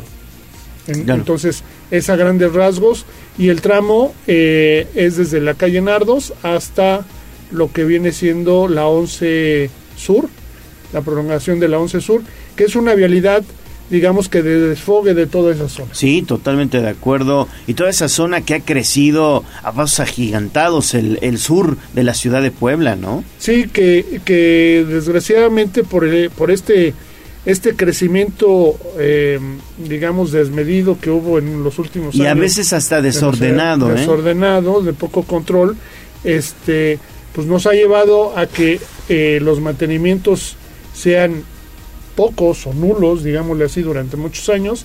Y bueno, esta vialidad ya requería eh, su intervención. Se junta con el par vial que, que, que ya hicimos en, el, en, el, en la calle Colorines, que se entregó eh, a principios de este año. y bueno, la idea es eh, tratar de desfogar mucho el, el tema vehicular y de transporte en toda esa zona. Y además hay que destacar, secretario, que forma parte del programa de Mil Calles que anunció precisamente la actual administración y saber finalmente cuál es su balance. Estamos por concluir el 2022 en cuanto a obras y qué vendría para el próximo año. Bueno, eh, la instrucción del señor presidente municipal ha sido trabajo intenso. Nosotros no estamos parando. eh, digamos, todavía falta por, por arrancar la avenida San Claudio en el tramo de la 14 a la, a la 24 Que sí Sur. lo necesita. Que es, ah, ya, Sí. ya, ya no necesita un bacheo, ya Sí, necesita una una, intervención una profunda. intervención profunda. La avenida Tecnológico, que también está, está destrozada y es de alto flujo, sobre todo porque la gente del, del nororiente, digámosle así, eh, la ubica para salir y evitar la calzada Zaragoza. Ajá, Entonces, exactamente. todo el mundo la agarra, eh, sobre todo en la hora, en la hora pico de la mañana. Y este y bueno, la 5B Sur, que también es la prolongación desde Boulevard 5 de Mayo hasta Avenida Margaritas. Con eso cerramos el tema de, de relaminaciones. Y bueno, tema de Construyendo Contigo, que estamos cerrando a modo de concluir las 90 calles que, que ahora sí que ya se reprogramaron para este ejercicio. Y bueno, el siguiente año eh, eh, seguiremos trabajando con temas de, pavimentaciones. Estamos ahorita en el proceso de, de priorización en el tema de relaminaciones. Y bueno, ya estamos trabajando con, con todas las propuestas del programa Construyendo Contigo, que como bien lo anunció el señor presidente municipal, eh, para el siguiente año va a contar con el doble de presupuesto que tuvo este año, que fueron 50 millones. El próximo año serán 100 millones y estaremos haciendo alrededor de 180 calles. Sí, ya hay muchas personas que se han interesado, vecinos de este programa Construyendo Contigo, que buscan trabajar de la mano con el Ayuntamiento de Puebla para seguir cambiando el rostro a la ciudad, ¿no? Sí, de hecho, eh, digo, son peticiones que ya llevan muchos años, muchas vueltas, digámoslo así, por las administraciones que han pasado. Y, y bueno, eh, es una medida eh, y un programa que, que el presidente municipal eh, creó para, para tratar de, de abarcar, digamos, esta, este déficit eh, lo mejor posible. Y bueno, también donde, donde la, la intención primordial del programa es la integración vecinal. Creo que eh, la mayoría de los proyectos, y este es un, un análisis que se hizo eh, desde antes de entrar al ayuntamiento, era trabajar con la cohesión social, con la integración social, con esa pérdida de que no nos conocemos, los vecinos, etcétera. Y bueno, construyendo contigo cumple esa, esa faceta. También los parques que se han, se han estado eh, interviniendo cumplen con esa eh, intención de, de ser puntos de reunión donde podamos, la ciudadanía pueda estar, eh, tener un lugar de esparcimiento, pero también estar conviviendo entre ellos mismos. ¿no? Y cuidarlo, que también es otro tema. Sí, ¿no? cuidarlo. eh, digo, ayer eh, eh, hice una inspección porque el presidente municipal, digo, para corregir el, el, el rumbo, perdón, y, y hacer una ciudad de 10, pues necesitamos también ser ciudadanos de 10. Ayer hice una- un recorrido para ver cómo, en qué estado se encuentran los, los parques que ya hemos es- este, inaugurado. Y bueno, gracias a Dios la ciudadanía ha respondido mucho. Qué bueno. Sí. Qué bueno, qué bueno. Pues eh, secretario, como siempre es un gusto saludarlo aquí en Tribuna Matutina y eh, pues desearle todo el éxito del mundo el próximo año 2023 y que sigan las obras para bien de los ciudadanos. Muchísimas gracias y bueno, este, al final el, el reto de, de hacer una ciudad de 10, como tú bien lo dices, incluye, incluye que trabajemos conjuntamente de la mano con, con los ciudadanos. Y bueno, eh, es, es la instrucción que, que el maestro Eduardo Rivera nos, nos ha pedido de estar de cerca con la ciudadanía, trabajar. Todas las peticiones pues no las podemos atender porque son demasiadas, o sea, tenemos un, un sinfín de peticiones, pero bueno, eh, trataremos de, de, de mejorar, digámoslo así, en lo que nos toca en parte de infraestructura, eh, la calidad de, de las vialidades, de los espacios públicos y de todas las obras que hagamos en, en la Secretaría de Infraestructura. Enhorabuena, secretario Edgar Vélez, secretario municipal de Infraestructura. Muchas gracias. No, muchas gracias a ustedes y estoy a la orden y Sí. todas las peticiones adelante aquí a Sí, través de... se van a llevar cartita porque hay varios reportes de falta de alumbrado público que Sí, dicen no sí, le sí. toca, No. pero que las van a atender. No, no, no, de hecho aquí este, mi enlace de comuni- comunicación, este, Eduardo Pastrana, también ve ese tema y, y adelante. Ahí está el con ella, ¿eh? compromiso. Está el compromiso de poderlo arreglar y bueno, a nosotros nos están midiendo semanalmente y bueno, pues hay que, hay que chambear. no Sí. Gracias, Gracias, secretario. Que tengas buen día. Gracias, igualmente. buen 7 día. de la mañana con 31 minutos. Antes de irnos a pausa, quiero decirles que la Villa Iluminada de Atlixco ya inició con una nueva ruta llena de luz y color que seguramente les encantará. El recorrido, fíjense, es de 1.8 kilómetros y pueden maravillarse con millones de luces y figuras monumentales que también decoran las principales calles de este pueblo mágico. Es un trayecto además inclusivo pensado para que sea disfrutado por chicos y grandes que se tomen la fotografía. Bueno, pues recuerda que la Villa Iluminada está en el centro de la ciudad de Atlixco, es gratuita.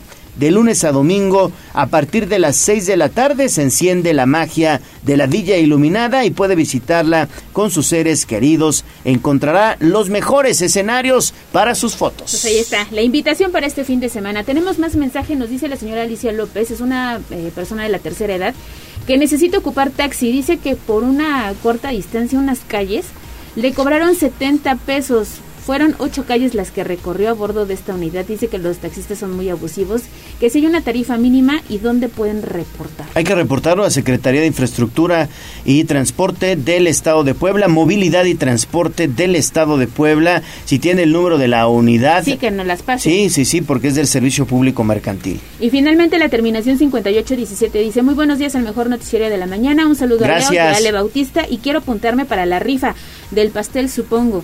Dice que es el señor Jorge Alberto Morales Linares. Ah, perfecto. más, Bueno, pues entonces festejamos todos los días con nuestros amigos Radio Escuchas. Pausa y volvemos. Vamos a un corte comercial y regresamos en menos de lo que canta un gallo. 95.5 FM y 1250 AM. La patrona del popular mexicano, la magnífica. Seguimos con el gallo de la radio. Twitter, arroba tribuna de En tribuna matutina, fútbol, béisbol, box, lucha libre, automovilismo y todo el mundo del deporte. Play ball. En Tribuna Deporte, Mundial Qatar 2022. Bueno, pues estamos ya listos para presentarles toda la información deportiva, porque Neto, ahora sí va a empezar el Mundial, ¿no? Gallo, muy buenos días, buenos días a todo el auditorio. Así es, ayer gran exhibición por parte de la selección brasileña, un partido con dedicatoria, desde luego, al mito del fútbol brasileño, quien está internado en un hospital de Sao Paulo. Este, hablamos del Rey Pelé y así inspirados por un mensaje de motivación y en un despliegue de abrumadora ofensiva, de abrumadora efectividad en el primer tiempo, la pentacampeona dejó sentenciado el duelo en los primeros 45 minutos. Vinicius abrió el marcador a los 7 minutos, Neymar convirtió un penal al 13, Richarlison amplió al 29 en una espectacular jugada colectiva que sacó a bailar al técnico Tite. Y Lucas Paquetá facturó el cuarto tanto al minuto 36 con lo cual pues Brasil termina arrollando 4-1 al conjunto de Corea le bajaron le bajaron la velocidad ya para la parte complementaria también algunas fallas increíbles se dieron el lujo de cambiar al guardameta y Brasil, Brasil pues está instalado en la ronda de cuartos de final donde se verán las caras al conjunto de Croacia. También saludamos con gusto en la línea telefónica a Mario Montero. Mario, muy buenos días. Buenos días, Gallo. Buenos días, Neto. Buenos días al auditorio. Y sí, ayer Brasil a ritmo de samba, con mucho baile, con el pon desplegado al 100, aplastó totalmente a Corea del Sur. No necesitó más de 35 minutos para pasarle encima al equipo asiático. un Brasil inspirado con el regreso de Neymar, que anotó un gol eh, cobrado excelsamente de penalti, Richarlison, este, una jugada extraordinaria de Rafinha que le acaba poniendo tres cuartos de gol en el pie a Vinicius para abrir el marcador. El tema de Brasil es de veras espectacular, un Brasil como yo no lo veía desde hace 20 años, desde la época de Ronaldo, de Ronaldo el Gordito, no se veía un Brasil así, un Brasil tan completo, bien en defensa, buenas atajadas del arquero Allison, uno de los mejores porteros del mundo, bien eh, el medio campo muy, muy serio, eh, comandado por Casemiro, que realmente pues detiene todo lo que le pasa, recupera todos los balones y adelante pues qué decir, es un espectáculo, es una un despliegue de juego atractivo, de juego vistoso, de juego realmente bello, un fútbol espectacular el que está realizando Brasil ayer. Creo que es el partido que más he disfrutado en todo el mundial porque realmente es un nivel fuera de serie. Y Tite, Tite que es un técnico de primer nivel, que con mucha discreción, que con mucho trabajo, con mucha inteligencia, lo, ha sabido armar un equipo eh, que además se nota una buena piña, se nota un ambiente especial en ese Brasil, todos bailando, todos festejando los goles, al final hasta el mismo técnico lo sacaron a bailar a ritmo de samba y bueno, pues efectivamente inspirados por el Rey Pelé, que por cierto felizmente ayer eh, sacó una fotografía en el hospital en sus redes sociales diciendo que se encuentra estable, que se encuentra luchando por su salud y que bueno, pues le desea lo mejor a Brasil también. Ayer el presidente electo Lula da Silva sacó un mensaje con la camiseta de la selección diciendo que pues bueno que le desea el mejor de los éxitos que quiere ver a su equipo campeón del mundo pero que también pues todo Brasil está el corazón de los brasileños con el rey Pelé entonces pues mucho mucho que ver en Brasil mucho que disfrutar del que hoy hasta hoy ha sido el mejor equipo del mundial y pues mucho que, que seguir esperando de este Brasil que hoy se convierte en el gran favorito para llevarse la copa. Pues sí, la verdad es que Brasil ayer demostró por qué es el Scratch du Oro. Pues evidentemente haciendo las cosas muy bien en todas las líneas este equipo brasileño. Y te decía, mi estimado Neto Mario, que ahora sí ya inició el Mundial. Prácticamente están los mejores equipos europeos instalados en instancias ya de eh, final. Estamos hablando prácticamente ya de las rondas de cuartos de final, ya esperando, digamos, la recta final de la Copa del Mundo Qatar 2022 y veremos qué sucede en los siguientes eh, partidos donde seguramente ya estaremos viendo el fútbol más espectacular del mundo, Neto.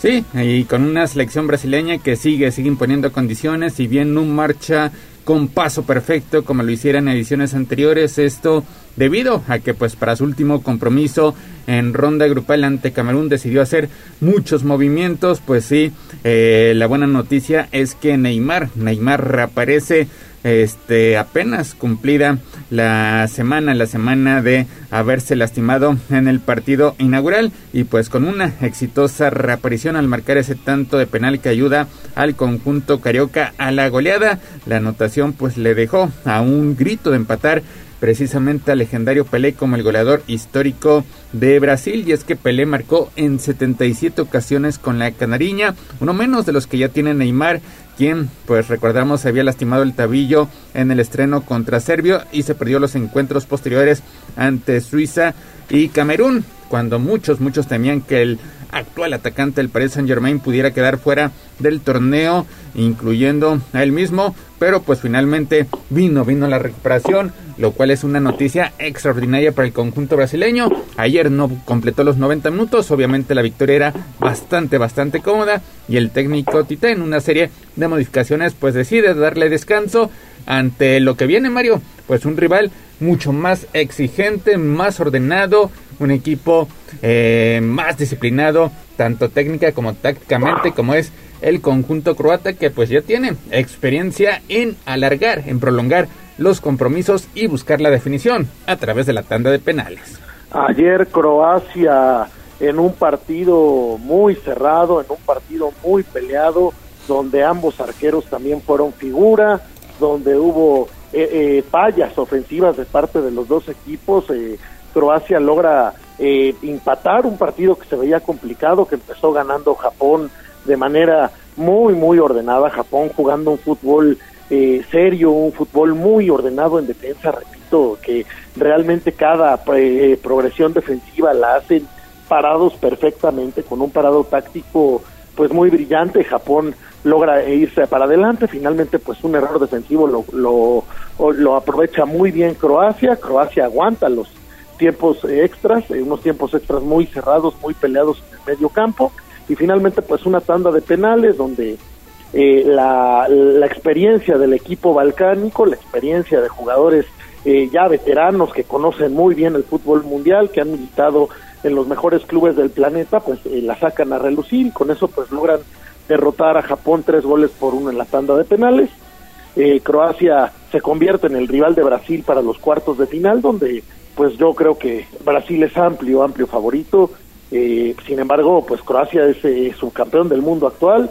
Croacia sorprendió a todo mundo llegando hasta la final en Rusia, donde finalmente pues cayeron este ante una Francia que lucía aplanadora, como hoy también lo es, pero bueno, eh, ese será un partido interesantísimo en cuartos de final. Ayer Croacia repito, un partido de esos donde la experiencia es muy importante, pues sacó a relucir precisamente Me voy a adelantar, me, diría el, el Chelis, ya te estás comiendo el postre, pero yo creo que la final va a ser Francia-Brasil, mi estimado Mario. ¿Quién sabe? Mira, todavía falta mucho, hoy tenemos todavía dos partidos de muy alto nivel, todavía se esperan sorpresas, la verdad es que ha sido un mundial donde eh, en la ronda de, grupos imperaron las sorpresas y ahorita en la ronda de eliminación directa está imperando la lógica. Entonces, vamos a ver qué pasa. Yo sigo creyendo que Francia sí es un rival fuerte, que es un equipo muy completo.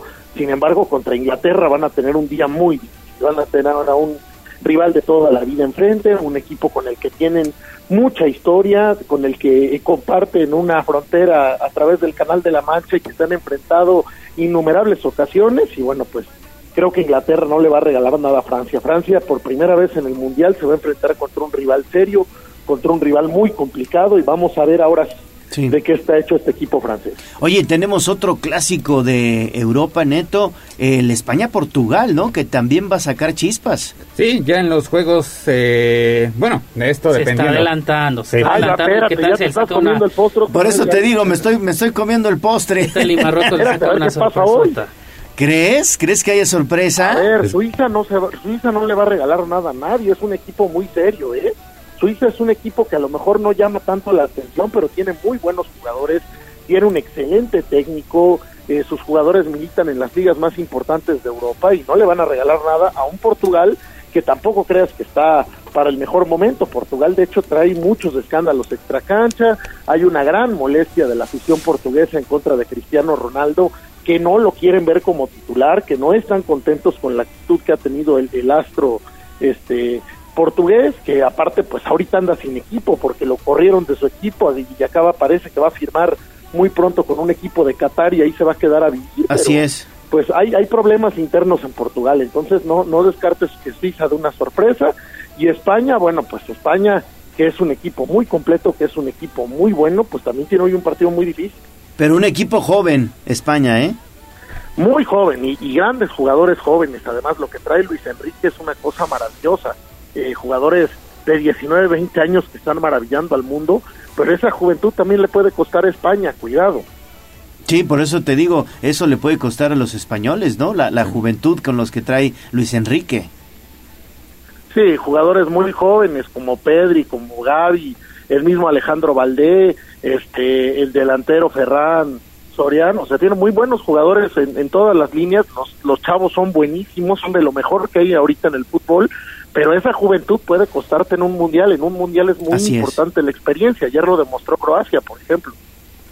Bueno, pues ahí está. Yo pensé, fíjate que, que ayer pensé, Neto, que, que Japón iba a sacar adelante el juego ante Croacia, ¿eh? Estuvo a nada, a nada Japón, pero bueno, pues evidentemente muy mal los tiros, eh, penalties, ¿no? Ahí, ahí, la verdad es que muy mal Japón, pero estuvo a nada de sacar el partido ante, ante Croacia, ¿eh? Sí, Japón que fue la grata revelación, sobre todo en la ronda grupal, avanzando en el grupo de la muerte, superando y viniendo de atrás ante potencias, ante naciones que saben lo que es ser campeones del mundo, como es el conjunto de Alemania y también ante España pasando, pasando a la siguiente ronda en ese grupo eh, sumamente complicado, inclusive ocupando la primera posición de su sector. Y ayer parecía, parecía que iban a poder derrotar al conjunto de Croacia. Jugaron un muy buen primer tiempo, pero después eh, Croacia que ya tiene, ya tiene experiencia, sí tiene un equipo veterano, pero que sabe jugar instancias decisivas, una selección croata que pues es una de las naciones más jóvenes y que desde prácticamente su fundación ha sido protagonista en cada una de las copas del mundo, pues sacan la experiencia, consiguen el empate, logran su propósito de, de la largue y pues en tanda de penales le pasó eh, al conjunto japonés lo mismo que le sucedió a lo mejor a México en el ya lejano Mundial de Estados Unidos 1994, donde fallaron tres penales ante el conjunto de Bulgaria. Y pues Japón, Japón sigue sin poder avanzar a ese quinto partido, eh, algo también similar a lo que le venía ocurriendo al conjunto mexicano, pero pues veremos, veremos cómo le va más adelante, sin duda un avance significativo para este representativo del continente asiático y pues dejando, dejando una grata impresión en Qatar. Sí, la verdad es que Japón fue una de las grandes revelaciones, un equipo eh, muy serio, que defiende muy bien, que es muy nado, que es muy rápido al ataque, sorprendió a Alemania prácticamente eliminándola, sorprendió a España también en un partido en el cual España efectivamente jugó ya relajado, eh, Luis Enrique hizo muchos cambios, pero aún así España se llevó una sorpresa con Japón. Y bueno, pues a Croacia lo hicieron llegar hasta los penales, a un equipo con mucha experiencia, el subcampeón del mundo actual. Pues creo que Japón se lleva, se lleva un muy buen sabor de boca, se va con una muy buena participación. Pero esto es, eh, en el mundial siempre importa la historia, importa mucho la historia, importa mucho la experiencia generalmente son pocos los equipos que acceden a las rondas finales. Eh, en el caso de Croacia, bueno, pues siempre ha sido un equipo protagonista, ya tiene muchos años eh, jugando así, jugadores de mucha experiencia en clubes importantes. Eh, ahora, yo digo, en esta ronda de octavos está imperando la lógica, parece que así será. Eh, son Van a ser pues seis equipos europeos y dos dos sudamericanos los que lleguen a la ronda de, de cuartos de final pues eso significa que el Mundial sigue siendo siempre para los mismos, los europeos que llevan 10 años seguidos ganando la Copa del Mundo y los sudamericanos que siempre son Brasil y Argentina. Así es, así es. Brasil y, y, Argentina, que evidentemente veo, veo, repito, una final entre un sudamericano, que en este caso sería Brasil, y un europeo, que en este caso sería Francia. Sin embargo, sin embargo, fíjense también, no hay que descartar, por ejemplo, mi estimado Neto, a Países Bajos, que también está haciendo bien las cosas en este, en este mundial, ¿eh?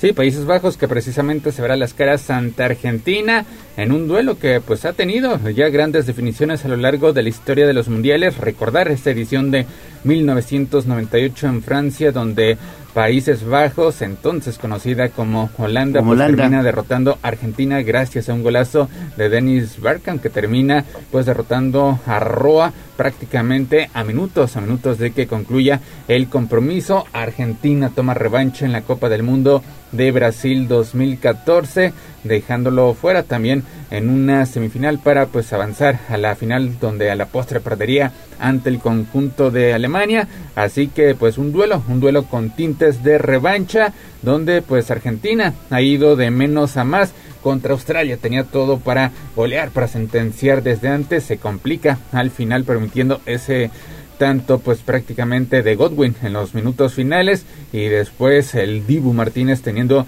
una actuación tremenda sobre la recta final, mientras que Países Bajos pues realmente sin meter el acelerador al fondo termina superando al conjunto de Estados Unidos, tampoco le ha tocado un rival de jerarquía, eh, su grupo no fue de lo más complicado, superó al conjunto de Qatar que prácticamente se murió de nada en esta Copa del Mundo, al conjunto de Senegal y a Ecuador y pues ya en octavos de final ante Estados Unidos también será su primera prueba de fuego y es que pues ya en esta ronda de octavos de final pues no no caben las sorpresas, faltan solamente dos compromisos más este martes, pero hasta el momento sigue sigue sin aparecer las sorpresas. Si no las hay para esta ronda de octavos, entonces España y Portugal, pues sí, estarían avanzando a la siguiente fase.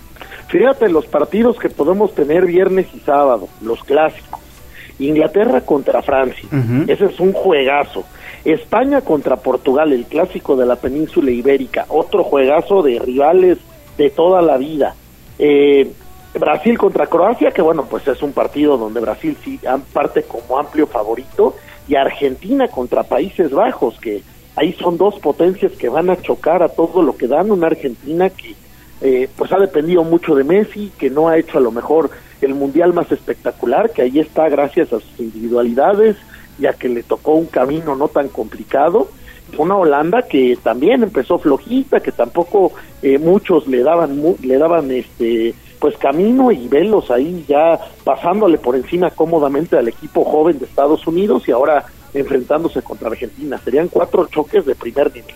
No, pues cuatro choques eh, precisamente de Copa del Mundo y que, eh, bueno, pues evidentemente van a sacar chispas. Eh, ojalá veamos un excelente fútbol y muchos de estos eh, encuentros, mi estimado Neto, podrían irse a la largue y hasta los penaltis, como sucedió ayer en el primero con Croacia y Japón, ¿no? Sí, que hasta el momento, hasta el momento ha sido el único que ha ido más allá de los 90 minutos, se ha definido en tanda de penales, los anteriores pues prácticamente los favoritos lo han resuelto a su favor. Veremos, veremos este martes donde se esperan duelos más cerrados. Por ejemplo, España que ha ido de más a menos en este campeonato, pues enfrentándose a Marruecos en busca de su pase a la siguiente ronda. Y es que hay que recordar que en el último mundial, en Rusia 2018, Marruecos vio cómo la Roja empataba 2-2 en el último encuentro de la fase de grupos, al que los marroquíes llegaron ya eliminados para pasar a la siguiente fase del torneo.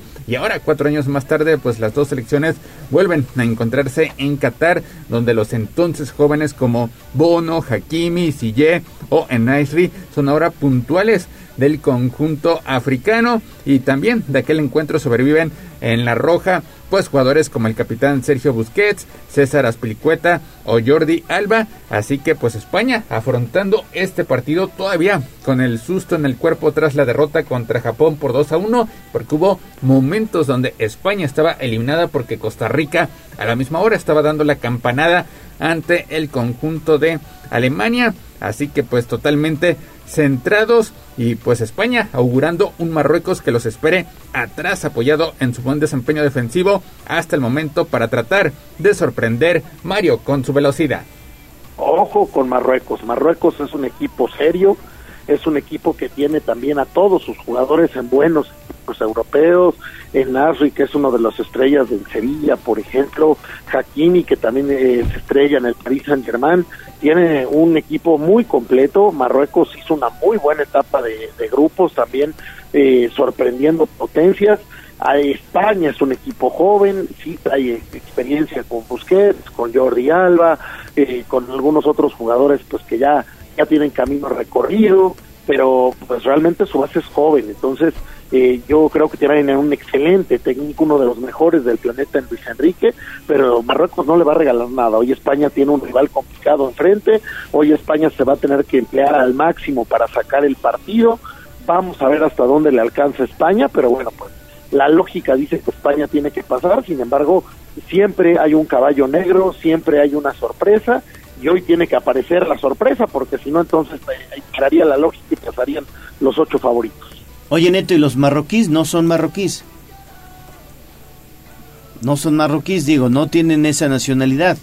Eh, pues Pues sí, ¿no? O la mayoría sí. sí. Algunos son nacidos Sí. en Francia, algunos son nacidos en eh, a otros países de. Europa, pero bueno, pues son de padres marroquíes y entonces por eso pueden eh, jugar con la selección de su país. Exactamente, pero digo, la mayoría adquirieron la nacionalidad, ¿no? Sí, y una selección que pues llega apenas a sus segundos octavos de final. No lo hacían desde hace 36 años cuando precisamente en la Copa del Mundo de México pues avanzaron a la siguiente fase. En aquella ocasión perdieron ante Alemania apenas por la mínima diferencia en un duelo que se disputó allá en Monterrey, donde pues Marruecos puso en predicamentos al conjunto alemán que a la postre llegaría a la gran final. Veremos, veremos si por primera ocasión pueden avanzar a ese quinto compromiso o España. España pues tratando de conseguir algo que hizo en 2010, conquistar hasta el momento su única Copa del Mundo. Sí, sí, sí, la verdad es que Marruecos hay que tenerle especial atención a, a ese equipo porque evidentemente no es un flan, no es un flan y seguramente, como dice eh, Mario, bueno, pues siempre hay un caballo negro y podría ser Marruecos, ¿eh? Podría ser Marruecos en esta Copa del Mundo Qatar 2022. Que sería un fracaso terrible y una decepción enorme para España, que Sí. Marruecos lo derrotara. España realmente caería pues en depresión después de lo que se espera de esta selección española, de este equipo joven. Eh, si no que Suiza le ganara a Portugal, pues también sería una enorme sorpresa, pero tiene que haber un caballo negro, así que a ver si sale hoy el caballo negro, a ver qué pasa. Por ahora, en la ronda de octavos, repito, ha imperado la lógica, han pasado los favoritos y se está convirtiendo, fíjate, ayer me, un amigo me comentaba algo que pues me, me llamó la atención, dice, es un mundial de altísimo nivel. De O sea, a lo altísimo mejor no nivel. es no es el mundial eh, más emocionante en el sentido de que sea un país tan divertido como Brasil lo fue en su momento, por ejemplo, o un mundial que llame mucho la atención con la presencia de, de prensa, artistas y farándula, pero si es un mundial donde en la cancha, en donde vale, en donde importa, en el fútbol, los partidos han sido de muy buen nivel. Así jugaron es. muy buen fútbol, los equipos llegaron preparados, los equipos llegaron en buen estado físico, los equipos llegaron con mucha fuerza y pues han dado partidos de, de, de, de muy, muy buen calibre, partidos entretenidos, partidos muy eh, llamativos y bueno, pues de aquí en adelante seguro no tiene que ir más que para arriba porque vienen partidos todavía mejores. Todavía mejores. Sí, no hay que perderse esos partidos, ¿eh? No hay que perderse porque, como dice el clásico, lo mejor está por venir, Neto. Sí, así que los compromisos 9 de la mañana, España ante Marruecos y a la 1 de la tarde, tiempo del centro de México, Portugal ante Suiza, minuto a minuto de estos compromisos a través de nuestra cuenta de Twitter, arroba tribuna deportes y toda la crónica, eh, galería de fotos, este, reacciones en el portal tribunanoticias.mx, diagonal mundial Qatar 2022. Pues Gallo Mario, 8 de la mañana con un minuto. Muchas gracias Gallo, gracias Neto, gracias al auditorio de Tribuna Deportes y pues ya mañana estaremos hablando del cierre de los octavos de final, estaremos hablando de lo que venga en esta ronda de viernes y sábado, que es para no salir de casa, porque de veras pase lo que pase, los cuatro partidos van a ser extraordinarios y pues esperar, esperar lo que será este cierre, esta recta final del Mundial de Qatar. Que tengan muy buen día. Buen día, Mario. Bueno, pues ahí está. Mi estimado Neto, regresamos contigo más adelante con la dinámica de las carreras de El Puebla. Así es, hoy se va, hoy se va otro pase para estar el próximo domingo, 11 de diciembre, 7 de la mañana, en las instalaciones del Estadio Cuauhtémoc. Carrera corre por la franja. Y también vamos a regalar en redes sociales. Así es, para que estén pendientes eh, una vez que concluya Tribuna Matutina. 8 de la mañana con dos minutos. Vamos a ir a pausa y regresamos con más información aquí a Tribuna Matutina. Volvemos.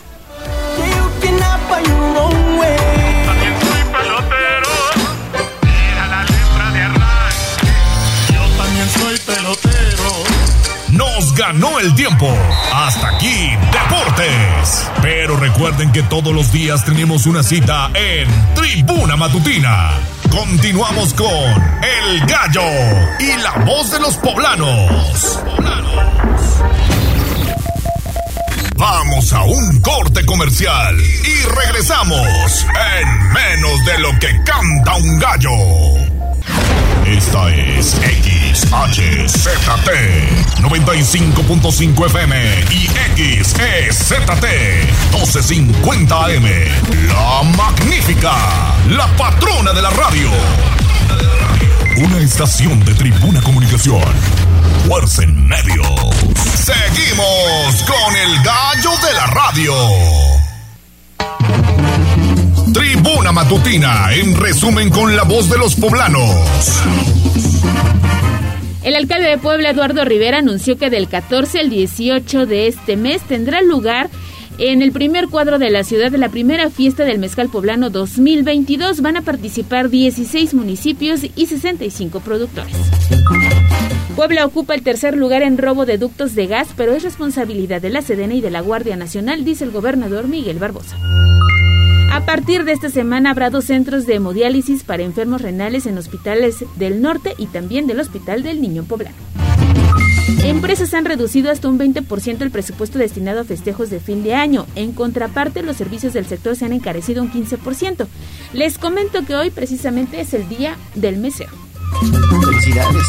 El Santuario Guadalupano en el Seminario Palafoxiano va a recibir al menos 20 peregrinaciones del 9 al 12 de diciembre próximo. En información nacional, oficialmente se creó en México la Fuerza Especial de Reacción e Intervención de la Guardia Nacional, ya fue publicado en el Diario Oficial de la Federación. Y finalmente, Verónica N. y Gonzalo, Gonzalo N. fueron imputados por el caso de Rosa Isela en Veracruz. Hoy este hecho de una mujer embarazada a quienes privaron de la libertad y asesinaron para robarle a su bebé. Recuerda estar pendiente de arroba noticias tribuna, tribuna vigila y código rojo. Bueno, pues ahí está entonces la información del el resumen. Vámonos ahora con la bolsa de trabajo.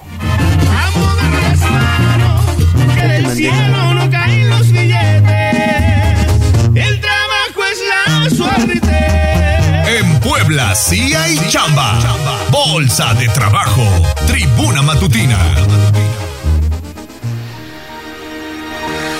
8 de la mañana con 7 minutos. Y bueno, vámonos entonces con las vacantes de empleo, así que preparen ustedes su hoja de papel y su lapicito y échele porque en Puebla sí hay chamba. Apúntele por favor. Así es, fíjate que la vacante del día es para supervisor LMS Seguridad. Hay que tener escolaridad de bachillerato, experiencia de seis meses a un año. La zona de trabajo es en Puebla y hay que tener también experiencia en manejo de personal en el área de seguridad. El sueldo que se está ofreciendo son 10 mil pesos al mes. Si ustedes están interesados, puede acudir al Centro Integral de Servicios donde se ubican unas oficinas del Servicio Nacional de Empleo en un horario de 9 de la mañana a 6 de la tarde y llamar al 303-4600 extensión 2140. Pero fíjate que mañana el Servicio Nacional de Empleo tendrá un reclutamiento masivo. Hay 52 plazas, plazas para guardias de seguridad. Se solicita escolaridad secundaria, en algunos casos de seis meses a cero de experiencia en este para desempeñar este cargo.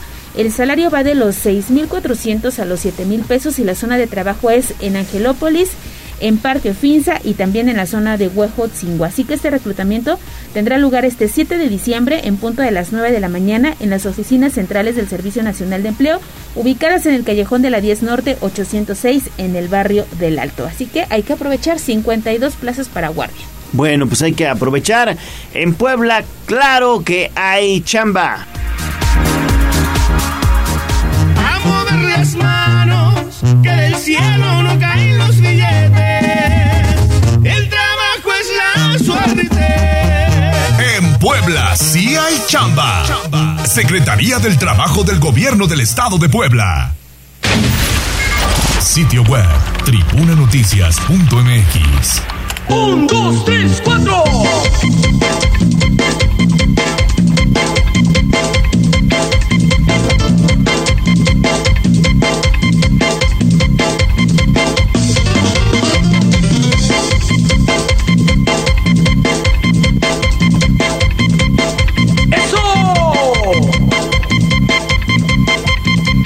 ¡Qué bárbaro! ¡Qué bárbaro! ¡Extra! ¡Nuestra sube para la guerra!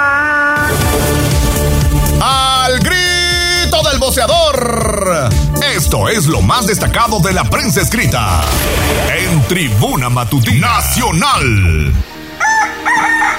8 de la mañana con 9 minutos. Vámonos a darle un vistazo a las primeras planas con información nacional. El presidente de México, Andrés Manuel López Obrador, anunció que aumentará la pensión para los adultos mayores. Adelante, Avi, te saludo con gusto. Buen día. ¿Qué tal, Gallo? Excelente mañana, te saludo con gusto y efectivamente te comento pues que el presidente Andrés Manuel López Obrador anunció que la pensión para adultos mayores recibirá un incremento pues del 25% a partir del 1 de enero del 2023 y además se comprometió a dar el mismo incremento para 2024 a fin de terminar su sexenio con una pensión cinco veces más grande de cuando empezó su gobierno para las personas adultas. Y es que comentó que ya busca con el director del IMSS, Zoe Robledo, que los médicos especialistas tengan un buen aumento de sueldo para que sus ingresos sean competitivos con los de la iniciativa privada, pero pues aún no mencionó un porcentaje de incremento.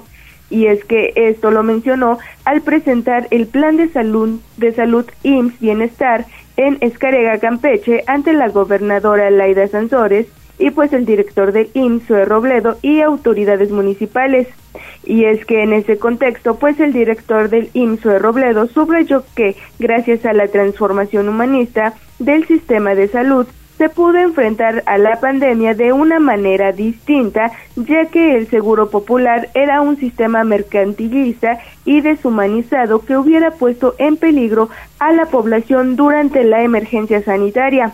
Gallo, esa es la información que tenemos de este tema. Perfecto, Avi. Regresamos contigo más tarde, 8.11 de la mañana. Y bueno, pues parece que echaron de reversa el dictamen sobre vacaciones dignas.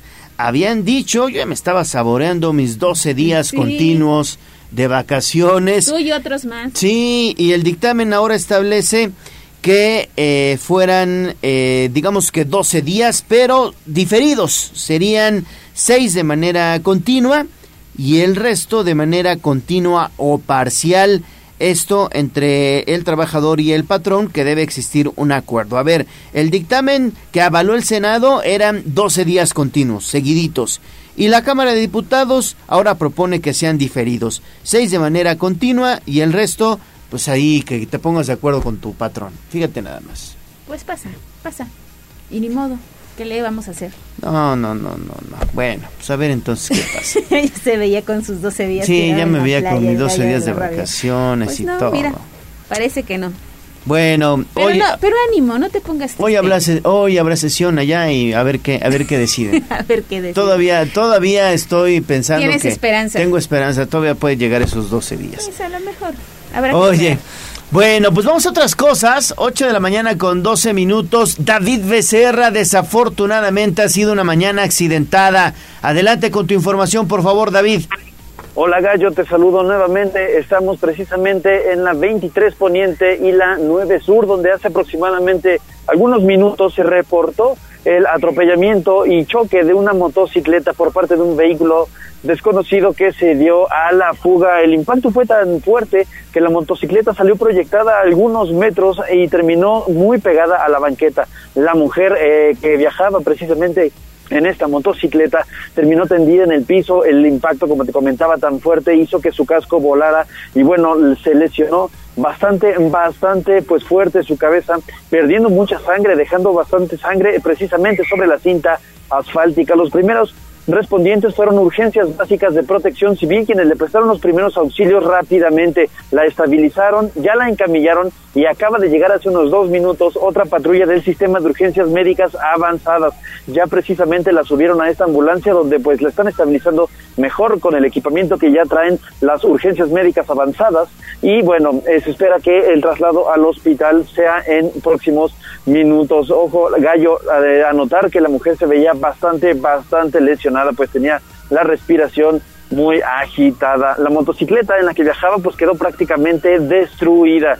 El vehículo, como te comentaba, eh, pues se dio a la fuga. Algunos testigos dicen que se paró unas calles más adelante, pues como checando la situación que había sucedido y después se dio a la fuga. Incluso en esta zona donde estamos, precisamente que ya está acordonada, hay no solo partes eh, rotas esparcidas de la motocicleta, sino también eh, estoy viendo justamente el pues espejo retrovisor del vehículo que él habría atropellado, pues lo dejó aquí tirado, así de fuerte fue el impacto para después pues irse y darse a la fuga. Gallo, lamentable esta situación.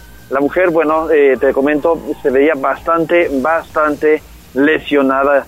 Y pues esa es la información que tenemos desde la 23 Poniente y la 9 Sur. También hacer la anotación de que el tráfico se está presentando intenso, Gallo, debido a que la circulación sobre la 23 Poniente desde la 7 Sur ya ha sido cortada precisamente para que las unidades de paramédicos puedan eh, trabajar de manera adecuada. Ya solo son los remanentes de coches que se quedaron entre las calles los que todavía no pueden liberarse totalmente. Y pues la vialidad de la 9 Sur sí que sigue bastante, bastante cargada, porque ahí sí que están pasando los vehículos. Gallo, pues esa es la lamentable información que tenemos esta mañana sobre este aparatoso incidente.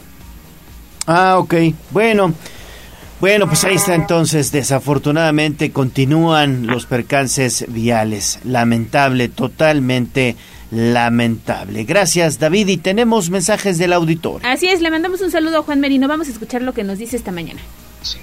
Ale, buenos días. Eh, exactamente aquí en la Federal Atlisco, eh, antes de Camino Real en dirección a las ánimas, hay este humo, se está quemando parte del pastizal que está frente al Camino Real pues ahí hay un como lote baldío, bueno, más bien hay terrenos y hay este vegetación. Ya hay presencia de bomberos y policía.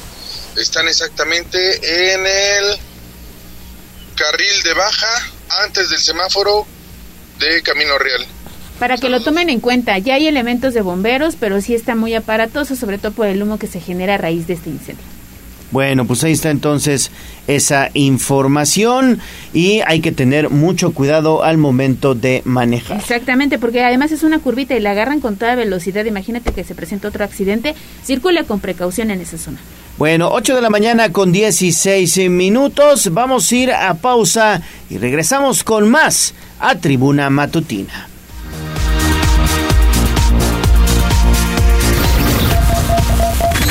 Vamos a un corte comercial y regresamos en menos de lo que canta un gallo. 95.5 FM y 12.50 AM. La patrona del popular mexicano, la magnífica. Seguimos con el gallo de la radio. Sitio web, código rojo.mx. Y basta ya de tu inconsciencia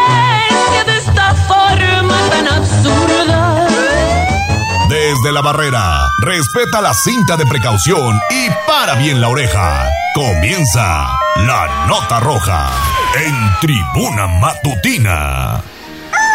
Bueno, estamos de vuelta en Tribuna Matutina, son las 8 de la mañana con 19 minutos. Vámonos con la nota roja porque sucedió un choque de la ruta M28 que desafortunadamente dejó a una persona sin vida. Esto sobre la México-Puebla. Adelante Daniel, por favor, muy buenos días. ¿Qué tal, Gallo? Te saludo con gusto. Efectivamente, la unidad 11 de la ruta M28 sufrió un choque sobre la autopista México-Puebla, dejando el saldo de una persona sin vida y dos más lesionadas a la altura del municipio de Coutlancingo.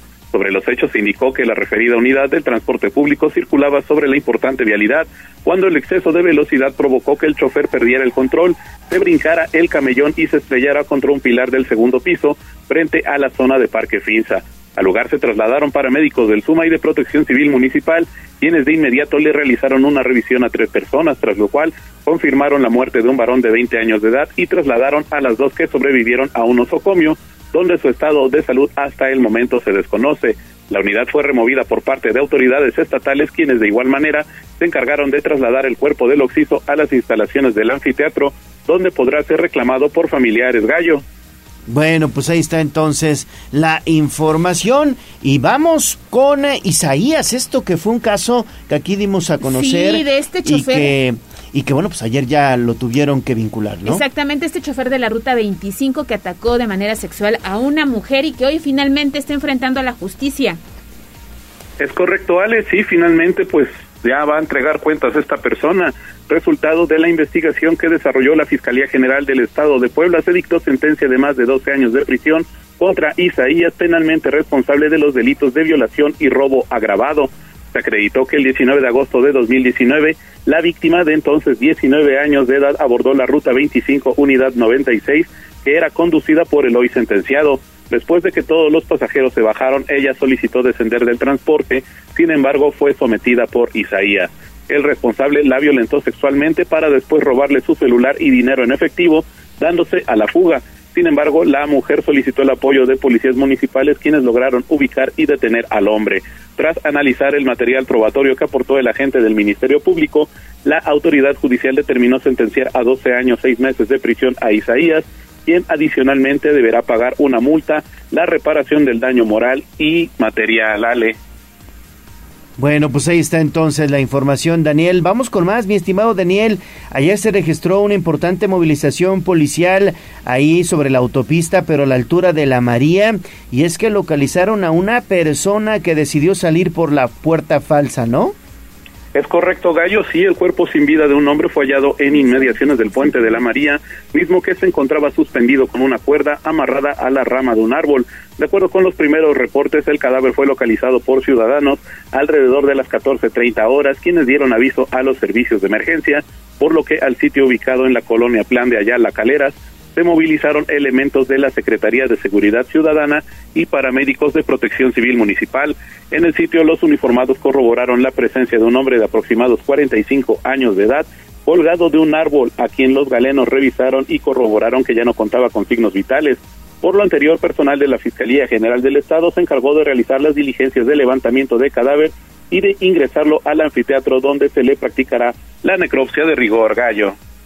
Pues ahí está, seguimos con más. Seguimos con más y hablando precisamente de gente que pierde la vida, este es un hecho lamentable también porque localizaron a una mujer en Guaquechula y ya no tenía signos vitales, Daniel. Así es, Ale, sí, pues sin vida fue localizado el cuerpo de una mujer en inmediaciones del municipio de Huaquechula. Eh, sin embargo, no se precisó si tenía huellas de violencia. De acuerdo con los primeros reportes, pobladores dieron aviso a las autoridades sobre el hallazgo del cadáver en un canal de riego a un costado de la carretera federal Atlixco y Zúcar de Matamoros, a la altura del kilómetro 41, por lo que al lugar se movilizaron elementos de la Policía Municipal y de la Secretaría de Seguridad Pública Estatal. En el sitio conocido como El Ahuehuete, los uniformados corroboraron el reporte, mientras que personal médico revisaba el cuerpo, tras lo cual confirmó que ya no contaba con signos vitales, aunque no se especificó si, si existían huellas de violencia. Por lo anterior, los restos fueron ingresados al servicio médico forense, donde podrán ser reclamados por los deudos, cuya identidad, bueno, de la UCISA hasta el momento es desconocida. Ale. Gracias, gracias mi estimado Daniel. Y seguimos con más información porque esto también hay que tener mucho cuidado, está sucediendo y hay que concientizar. Daniel, rescataron a un matrimonio de un secuestro virtual. ¿Cómo estuvo eso? Es correcto, Gallo, se sigue ocurriendo y seguirá ocurriendo mientras la ciudadanía no esté atenta, pues a través de diversas labores de investigación, la Fiscalía General del Estado de Puebla logró ubicar de manera ilesa a una pareja de esposos quienes fueron víctimas de extorsión telefónica en su modalidad de secuestro virtual. El 24 de noviembre de 2022 el matrimonio recibió la videollamada de un hombre con máscara, quien les exigió dinero a cambio de no hacerles daño. Ante el temor realizaron un depósito y proporcionaron datos personales. A la par, familiares de las víctimas fueron contactados asegurándoles que no que tenían secuestrada a la pareja por lo que debían entregar dinero a cambio de su libertad. Luego de recibir la denuncia del hecho, agentes investigadores realizaron diligencias con las que establecieron que el número telefónico de las extorsiones se localizaba en un centro federal de redactación social de Altamira, Tamaulipas. De acuerdo con el operativo de búsqueda, elementos de la Fiscalía ubicaron ilesos al hombre y a la mujer en un hotel de la colonia centro de la ciudad de Puebla. Las personas afectadas fueron entregadas a sus familiares y se les brindó asesoría respecto al delito del que fueron víctimas. Gallo. y concluimos tu información, Daniel, porque procesaron a dos posibles ladrones. ¿Qué fue lo que cometieron?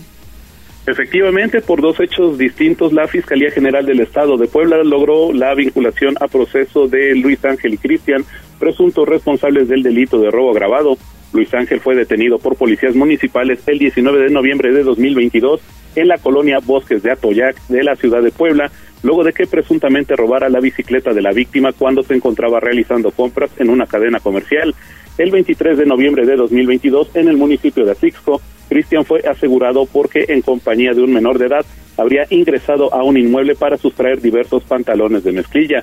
Ambos presuntos responsables fueron puestos a disposición del agente del Ministerio Público, instancia que recabó indicios y formuló imputación en las respectivas audiencias.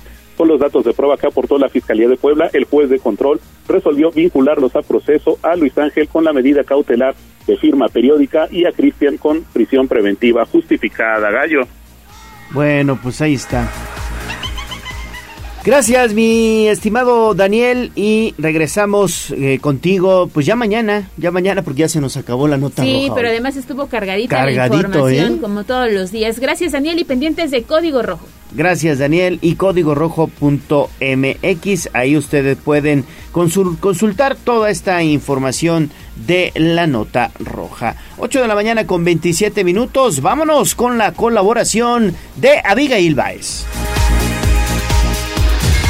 Twitter, arroba tribuna vigila. vamos a parar? Con esta hiriente y absurda actitud. Seamos mejores ciudadanos. Paren bien la oreja y reflexionen. Es la colaboración de Abigail Baez.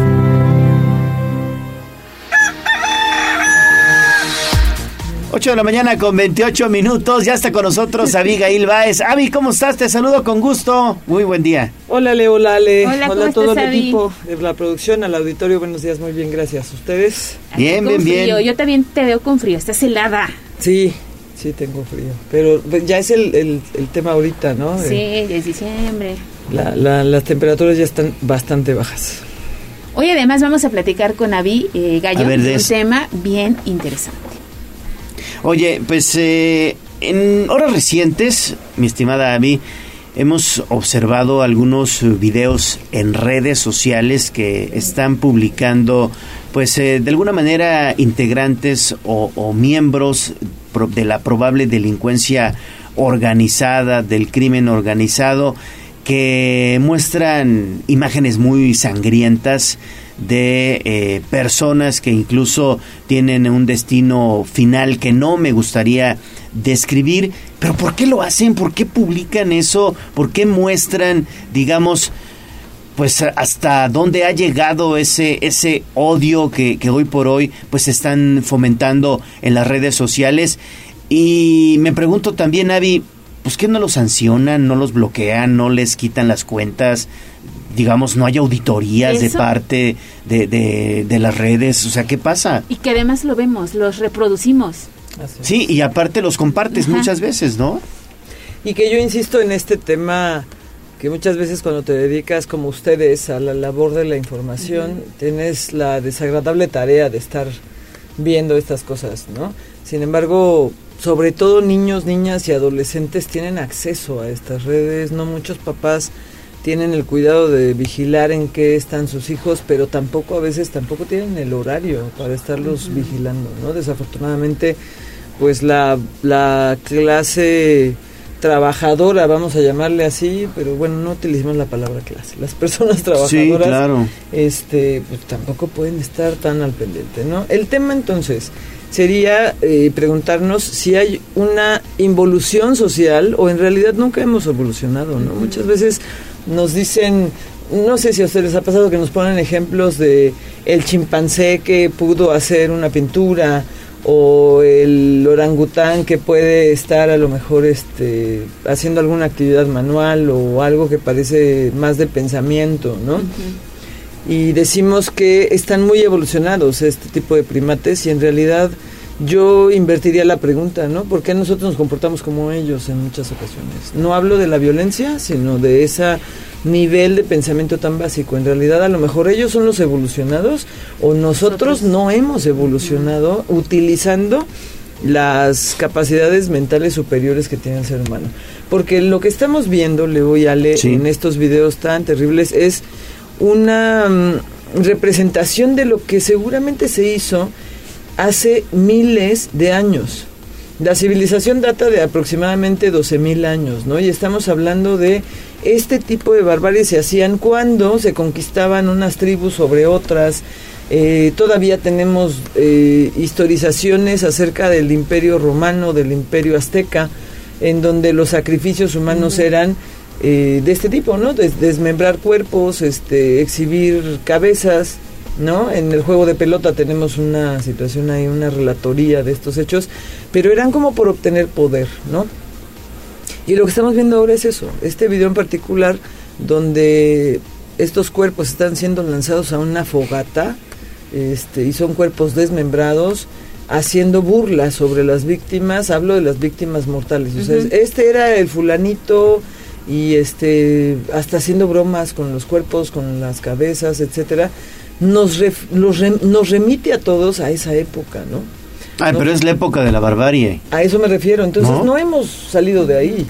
Estamos, y además entonces en esta época estamos sosteniendo, estamos calificando, estamos dando por bueno o por normal el que sigamos haciendo estas cosas. Es parte de el decir, bueno, es que así son los del crimen organizado. Entonces, es que sí se ganan el respeto. Sí, exacto, muy bien. son como sus códigos de honor, ¿no? Para una época donde tenemos digitalización, donde tenemos ciencia, donde tenemos muchos avances de mucho tipo social, de muchas esferas sociales, pareciera como que entonces, porque algunas, una buena parte de la humanidad sigue viviendo en esta situación de violencia tan grave y además exponiéndola de esta manera. Y bien lo dices, platicaba recientemente con una persona que me comentaba, ¿por qué han estado censurando en redes sociales las palabras como sexo, violación, ¿no? que ya las tienes que poner con otro tipo de letra o con un símbolo? Y no censuramos este tipo de videos, ¿no? Y hay este blogs, hay eh, cuentas de Twitter, hay cuentas en Facebook que te exhiben este tipo de cosas. Y además con no con poquitos seguidores, con un número importante de gente que está ahí todo el día reproduciendo. Así es. La pregunta entonces es al ciudadano, a la ciudadana, a la ciudadanía en general. ¿Por qué nos atrae esta, esta violencia? ¿Por qué llegamos hasta este punto? Porque nosotros estamos validando, certificando como parte de nosotros una violencia tan extrema. Y además, porque vivimos en la fantasía de que eso es lejano. Mucho, mucho tiempo las personas que vivimos en el centro país pensamos que eso es del norte. Y honestamente nos podemos preguntar actualmente en dónde estamos parados en Puebla, en qué tipo de seguridad estamos, cuánto tiempo tiene, cuántos cuerpos han sido encontrados, ya pasó lo de San Francisco de Temehuacán, anoche hubo otros cuerpos que encontraron. Eh, ¿Cuántas semanas tiene lo de un homicidio en la Juárez? ¿no? En la avenida Juárez, entre la 15 y la 13. Sí, la, del joven que lo acuchillaron. Exacto.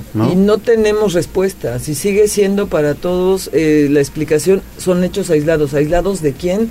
¿Aislados de dónde? Esas personas tienen familias, esas personas tienen una historia. Eh, si nosotros pudiéramos entrevistar a las víctimas indirectas, que son sus familias, nos dirían cuál es el hecho aislado, ¿no? Entonces, tenemos una, una serie de tarea muy importante para poder en un momento dado, una, tener un mejor control en redes sociales de nuestros niños, niñas y adolescentes, muy importante.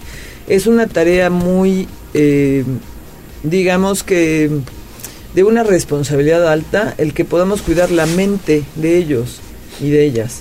Hay que cuidar la mente de qué? De la exposición a la violencia porque la exposición a la violencia tan grave que se está viendo ahora a través de los dispositivos sociales, de este, perdón, digitales, que esto garantiza la igualdad, porque yo puedo aquí buscar cualquier clase de información, sí, pero ¿qué información busco?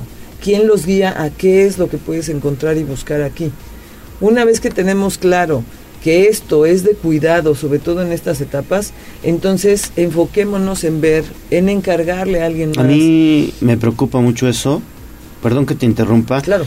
Porque hoy mi, mi hija de primaria, pues ya primaria alta, pues tiene un teléfono móvil para estar en contacto con ella, ¿no? O sea, es necesario. Es necesario.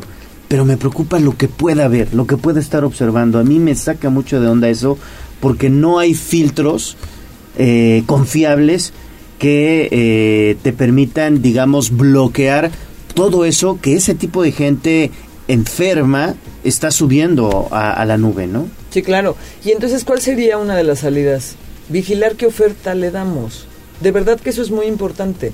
¿Cuál es la oferta cultural que yo permito que mis hijos, mis hijas tengan? Es decir, no se trata de restringir su libertad de conocimiento, sino más bien qué oferta le doy desde el seno familiar, qué lugar le doy a la violencia, qué, qué lugar le doy, más importante, a las ideas de paz a las ideas de colaboración, a las ideas de cuidado desde los animales, las plantas, las personas, las relaciones, los vínculos, porque entonces eso va dando una dirección a lo que a mí me interesa encontrar, ¿no? Porque información y oferta de violencia la tienen absolutamente en todos lados. Es más, podemos entrar a una tienda de de las esquinas a comprar un café o lo que sea y vas a encontrar oferta de violencia, no en la propaganda, en el cómo se hablan los demás clientes. Sí, no, no, es terrible. Así es, de repente te formas en, atrás de personas que están comprando alcohol, que están comprando cualquier otra cosa y traen una, un discurso violento, un discurso con groserías, porque la gente no se detiene ahora. Altisonante, ¿no? Así es, y entonces esa es la oferta, eso es lo que escuchan.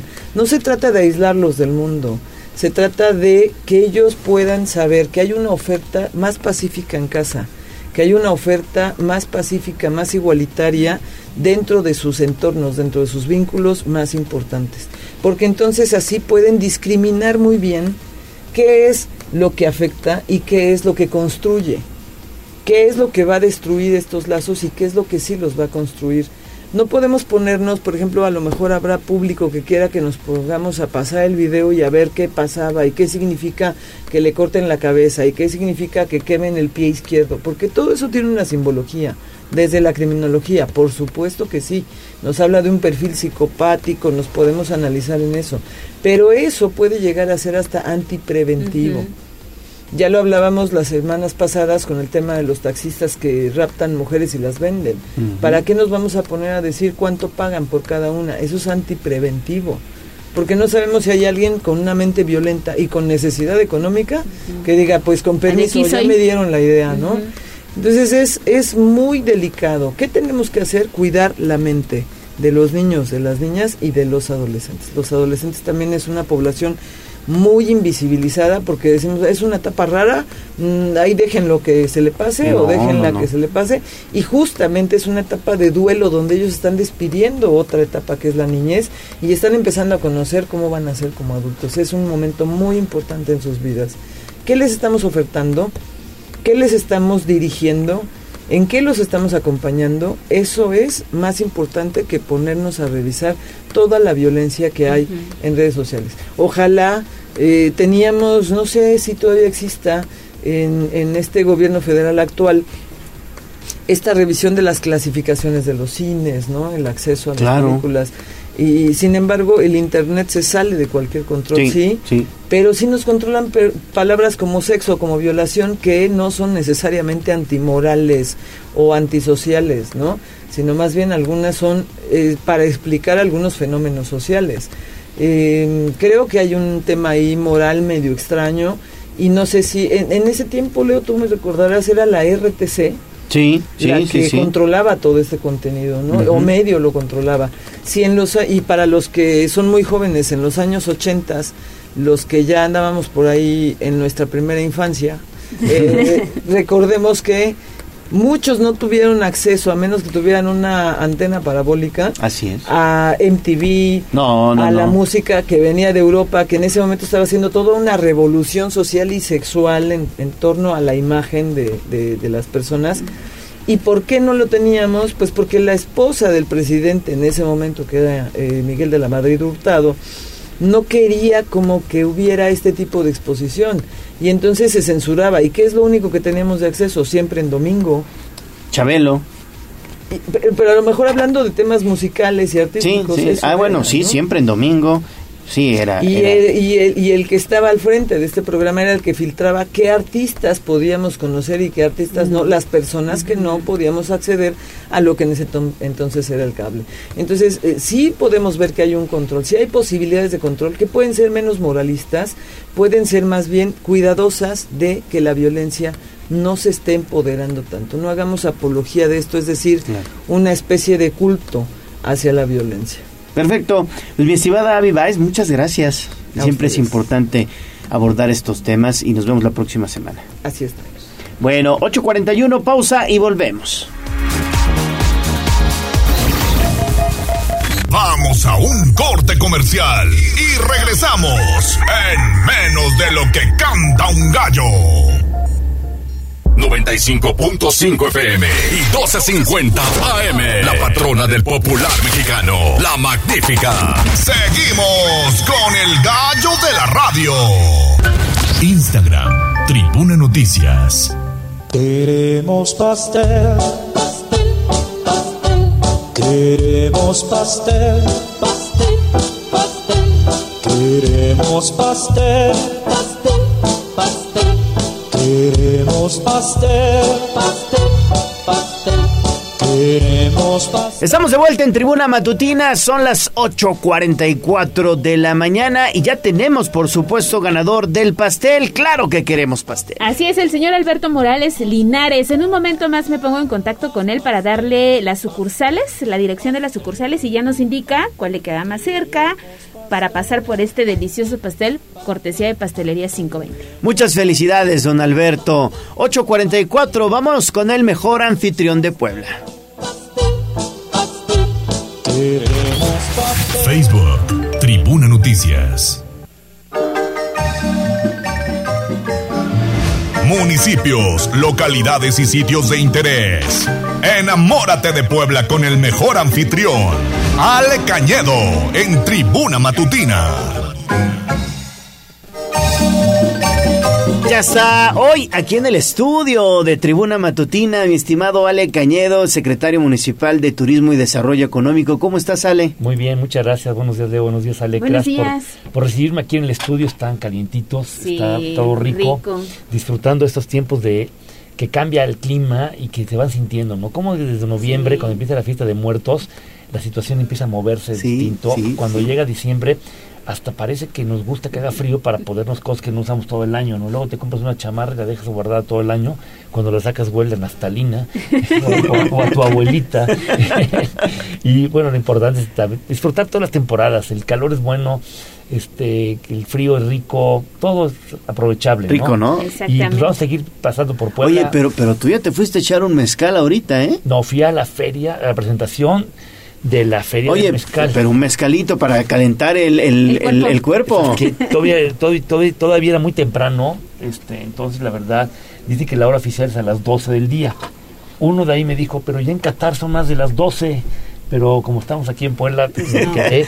Y bueno, yo me vine mejor rápido para ver- platicar con ustedes en Oye, pero, todo pero va a estar padre, ¿no? La va a estar fiesta del padre, va a ser la primera fiesta del mezcal poblano, la organiza el Ayuntamiento de Puebla, va a ser del 14 al 18 de diciembre. Eh, la ubicación va a ser en el Centro de Convenciones Puebla, en la famosa Plaza del Chacuaco.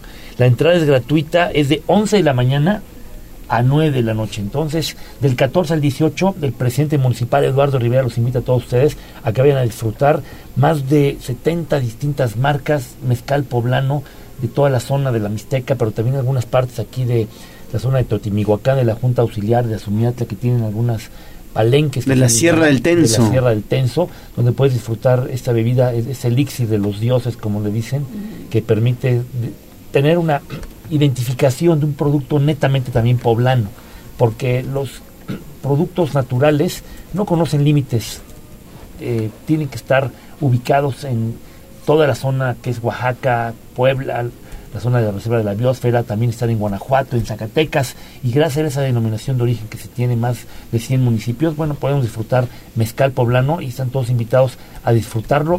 El presidente municipal, Eduardo Rivera, quiere que todos los poblanos tengan un motivo para ir, pero también para que puedan comprar los regalos de Navidad. Claro. Seguramente Ale va a estar feliz de que Leo le regale un tequila. Pues me ha No, prometido un mezcal, me ha un prometido mezcal. un mezcal Vamos a ir el miércoles a las 12. Entonces Sí, puedes ir a las sí. 12 y lo compras, lo escogen y hacen tu intercambio entre los dos. Intercambio de mezcales. También Claro. a, a- a mi amiga Ana también le pueden llevar su Claro. mezcal que Sí. también le gusta. A todo el equipo que trabaja aquí en La Magnífica, pues yo creo que les puede gustar. Los invitamos a todos para que vayan este próximo semana del 14 al 18. 14 al 18. 14 al 18.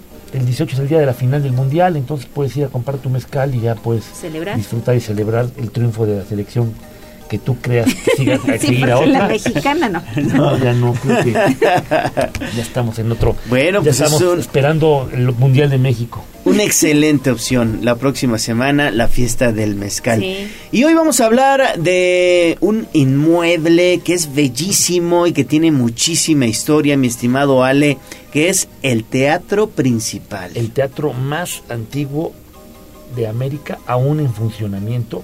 Normalmente a principios del virreinato, la Nueva España, en la Puebla de Los Ángeles, que era una ciudad histórica, se celebraban actividades culturales y obras de teatro en los que llamados pequeños corrales, que eran especie de un corral donde la gente iba a divertirse, y también luego le cambió el nombre a Coliseo. Eh, había, el rey Carlos III había dado la orden de que todo lo que tuviera que ver en el virreinato, que tuviera que ver con el entretenimiento, fuera un beneficio social. Entonces el recurso que se obtenía iban a dar a los hospitales. Primero a los hospitales de la Ciudad de México, pero ya después en Puebla al Hospital de San Pedro o el hospital de, que está ubicado en la, en la avenida Juan de Palafox y Mendoza actualmente, que es San Roque. Entonces esa parte fue. Luego se fue desarrollando y ya se fue construyendo el, el, el teatro como lo con- conocemos ahora, que es un teatro histórico que se ha mantenido bien durante mucho tiempo. En la década de los 30 estuvo medio abandonadón, hasta que los 40, 50, que ya hubo un patronato de poblanos que lo reconstruyeron, y en 1902 tuvo un incendio que casi lo destruye. Pero lo importante es que todavía sigue siendo parte de la historia cotidiana, porque hay obras de teatro para adultos, para niños, hay también graduaciones, hay festejos, es un lugar muy bonito, muy bien ubicado. Estaba antes a la orilla del río San Francisco, ahora está pegado al Boulevard Héroes del 5 de mayo. Y tenemos que, fue parte del, que en la plazuela de, de San Francisco que estaba enfrente, tiene una singularidad que se cambió alguna de la parte de la obra en 1759-1760, donde se pusieron a hacer unas mejoras a la obra. Y algo que tiene muy curioso, te puedes poner enfrente del escenario y hablar y todo el mundo te escucha sin necesidad de micrófonos. Y los palcos que están alrededor también escuchan de una manera eh, excepcional. Entonces tiene un buen lugar donde se pueden disfrutar todos los eventos para la ciudad de Puebla y que uno tiene que saber que cuando llega no solamente está llegando a un escenario donde parte de lo que se va a mostrar es parte de una historia, una, una leyenda, un, sino estás en un lugar del patrimonio cultural. Ese es uno de los 2.619 monumentos catalogados por la UNESCO, que por cierto, este 11 de diciembre, este domingo, Puebla Capital, el centro histórico, esos 2.619 monumentos catalogados, 6.9 kilómetros cuadrados en 300 manzanas, cumple 35 años, 35, de haber sido puestos en la lista del Patrimonio Mundial de la UNESCO. ¿Cuándo es? Este domingo 11 cumple 35 años. Fíjate, Tenemos mucho, sí, mucho que eh, celebrar, sí, pero también que cuidar, porque entonces, ahorita decía Ale que en este teatro principal se realizan a lo mejor algunos eventos, entre ellos graduaciones, pero cuando entramos ni siquiera como que imaginamos, Imaginamos todo la, lo que impor- hay, sí, la exacto, y la importancia. importancia que tiene. la importancia que tiene y por eso el presidente Eduardo Rivera los invita a todos a que vayan a, a disfrutar cada uno de la ciudad, que cuando veas y sepas que te digan esto es apropiación del patrimonio puesta en valor del mismo, significa que el patrimonio no tiene que ser solo para verlo, es para sentirlo y vivirlo, es parte de lo que la UNESCO le pide a las ciudades y mantenerlo. Y como dicen, nadie cuida lo que no conoce, por eso invitamos a todos a conocer más de esta ciudad.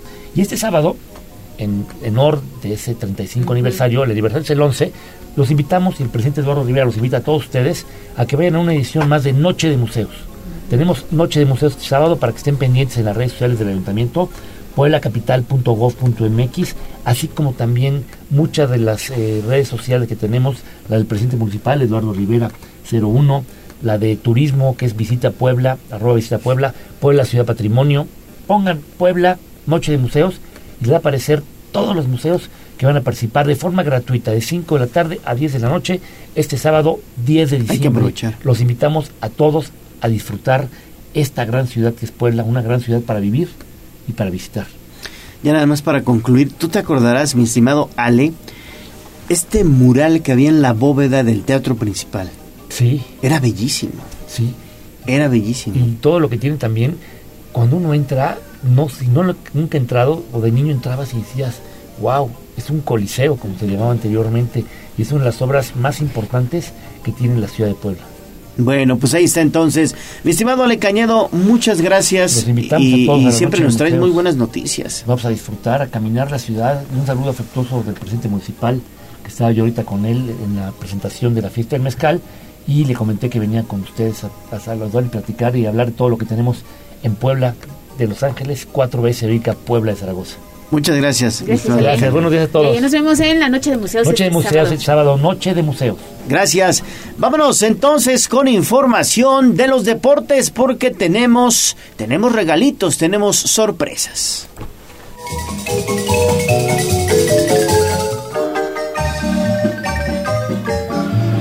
Enamórate de Puebla con el mejor anfitrión, Ale Cañedo, en Tribuna Matutina.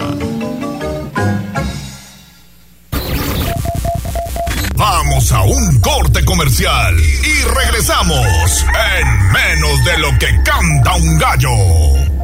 95.5 FM y 12.50 AM. La patrona del popular mexicano, la magnífica. Seguimos con el gallo de la radio en Tribuna Matutina. Fútbol, béisbol, box, lucha libre, automovilismo y todo el mundo del deporte. Play Ball en Tribuna Deportes. Fútbol. 8.56 de la mañana, neto. Bueno, pues tenemos buenas noticias en los deportes porque seguimos obsequiando cortesías para que participen en la carrera del Puebla. Así es, Gallo, así es, Ale. Tenemos, tenemos otro pase sencillo para asistir el próximo domingo, 11 de la mañana, en la explanada del Estadio Cuauhtémoc para ser partícipe de la distancia de 3, 7 o 15 kilómetros. Una ruta que será trazada a lo largo de la calzada Zaragoza, llegando hasta el Zócalo Capitalino para la distancia más larga, incluyendo también un recorrido por la zona de monumentos de los fuertes de Loreto y Guadalupe y teniendo como punto final precisamente la cancha del Estadio Cuauhtémoc, así que será una experiencia única para todos los que son fanáticos del conjunto poblano y desde luego que pues también tienen esa linda costumbre de correr. Es una buena oportunidad para ser partícipe de esta competición. Así que tienen que comunicarse solamente al 22 22 42 13 12, 22 22 42 13 12 para pedir su pase sencillo y venir a las instalaciones de Tribuna Comunicación y participar en esta justa denominada Corre por la Franja próximo domingo 11 de diciembre a partir de las 7 de la mañana. Así es, comuníquense al 242-1312, pero nos van a decir quién es el más grande maratonista del mundo en los últimos 50 años. ¿Quién es el primer corredor en bajar el 42 kilómetros a 2 horas con 2 minutos. El más grande maratonista del mundo en los últimos 50 años.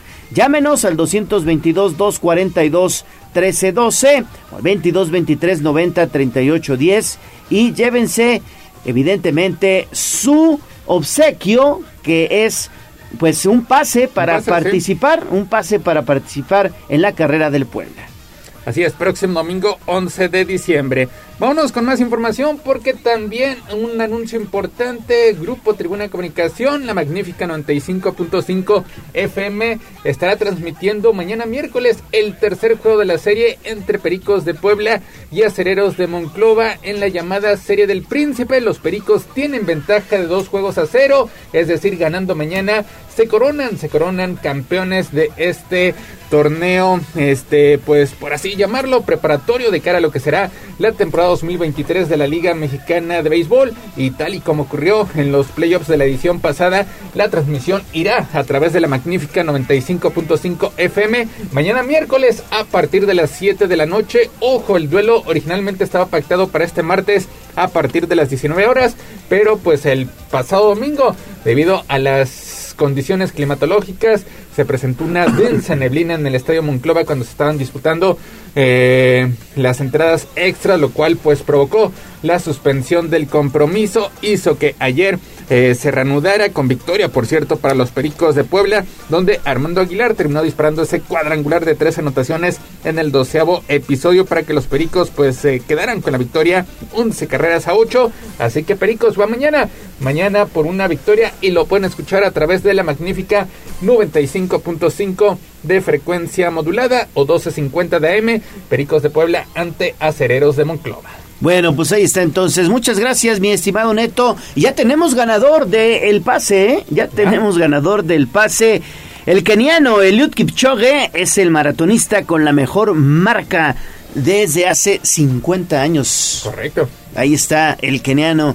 Y bueno, pues nos ponemos en contacto, Sí, mi estimada Ale, que nos pase su nombre y pueden venir a recogerlo acá, ¿verdad? Sí, eh, desde este martes a partir de las 9 de la mañana hasta las 6 de la tarde en las instalaciones de Tribuna Comunicación, ubicados en calle San Martín Texmelucan, número 68, Colonia La Paz.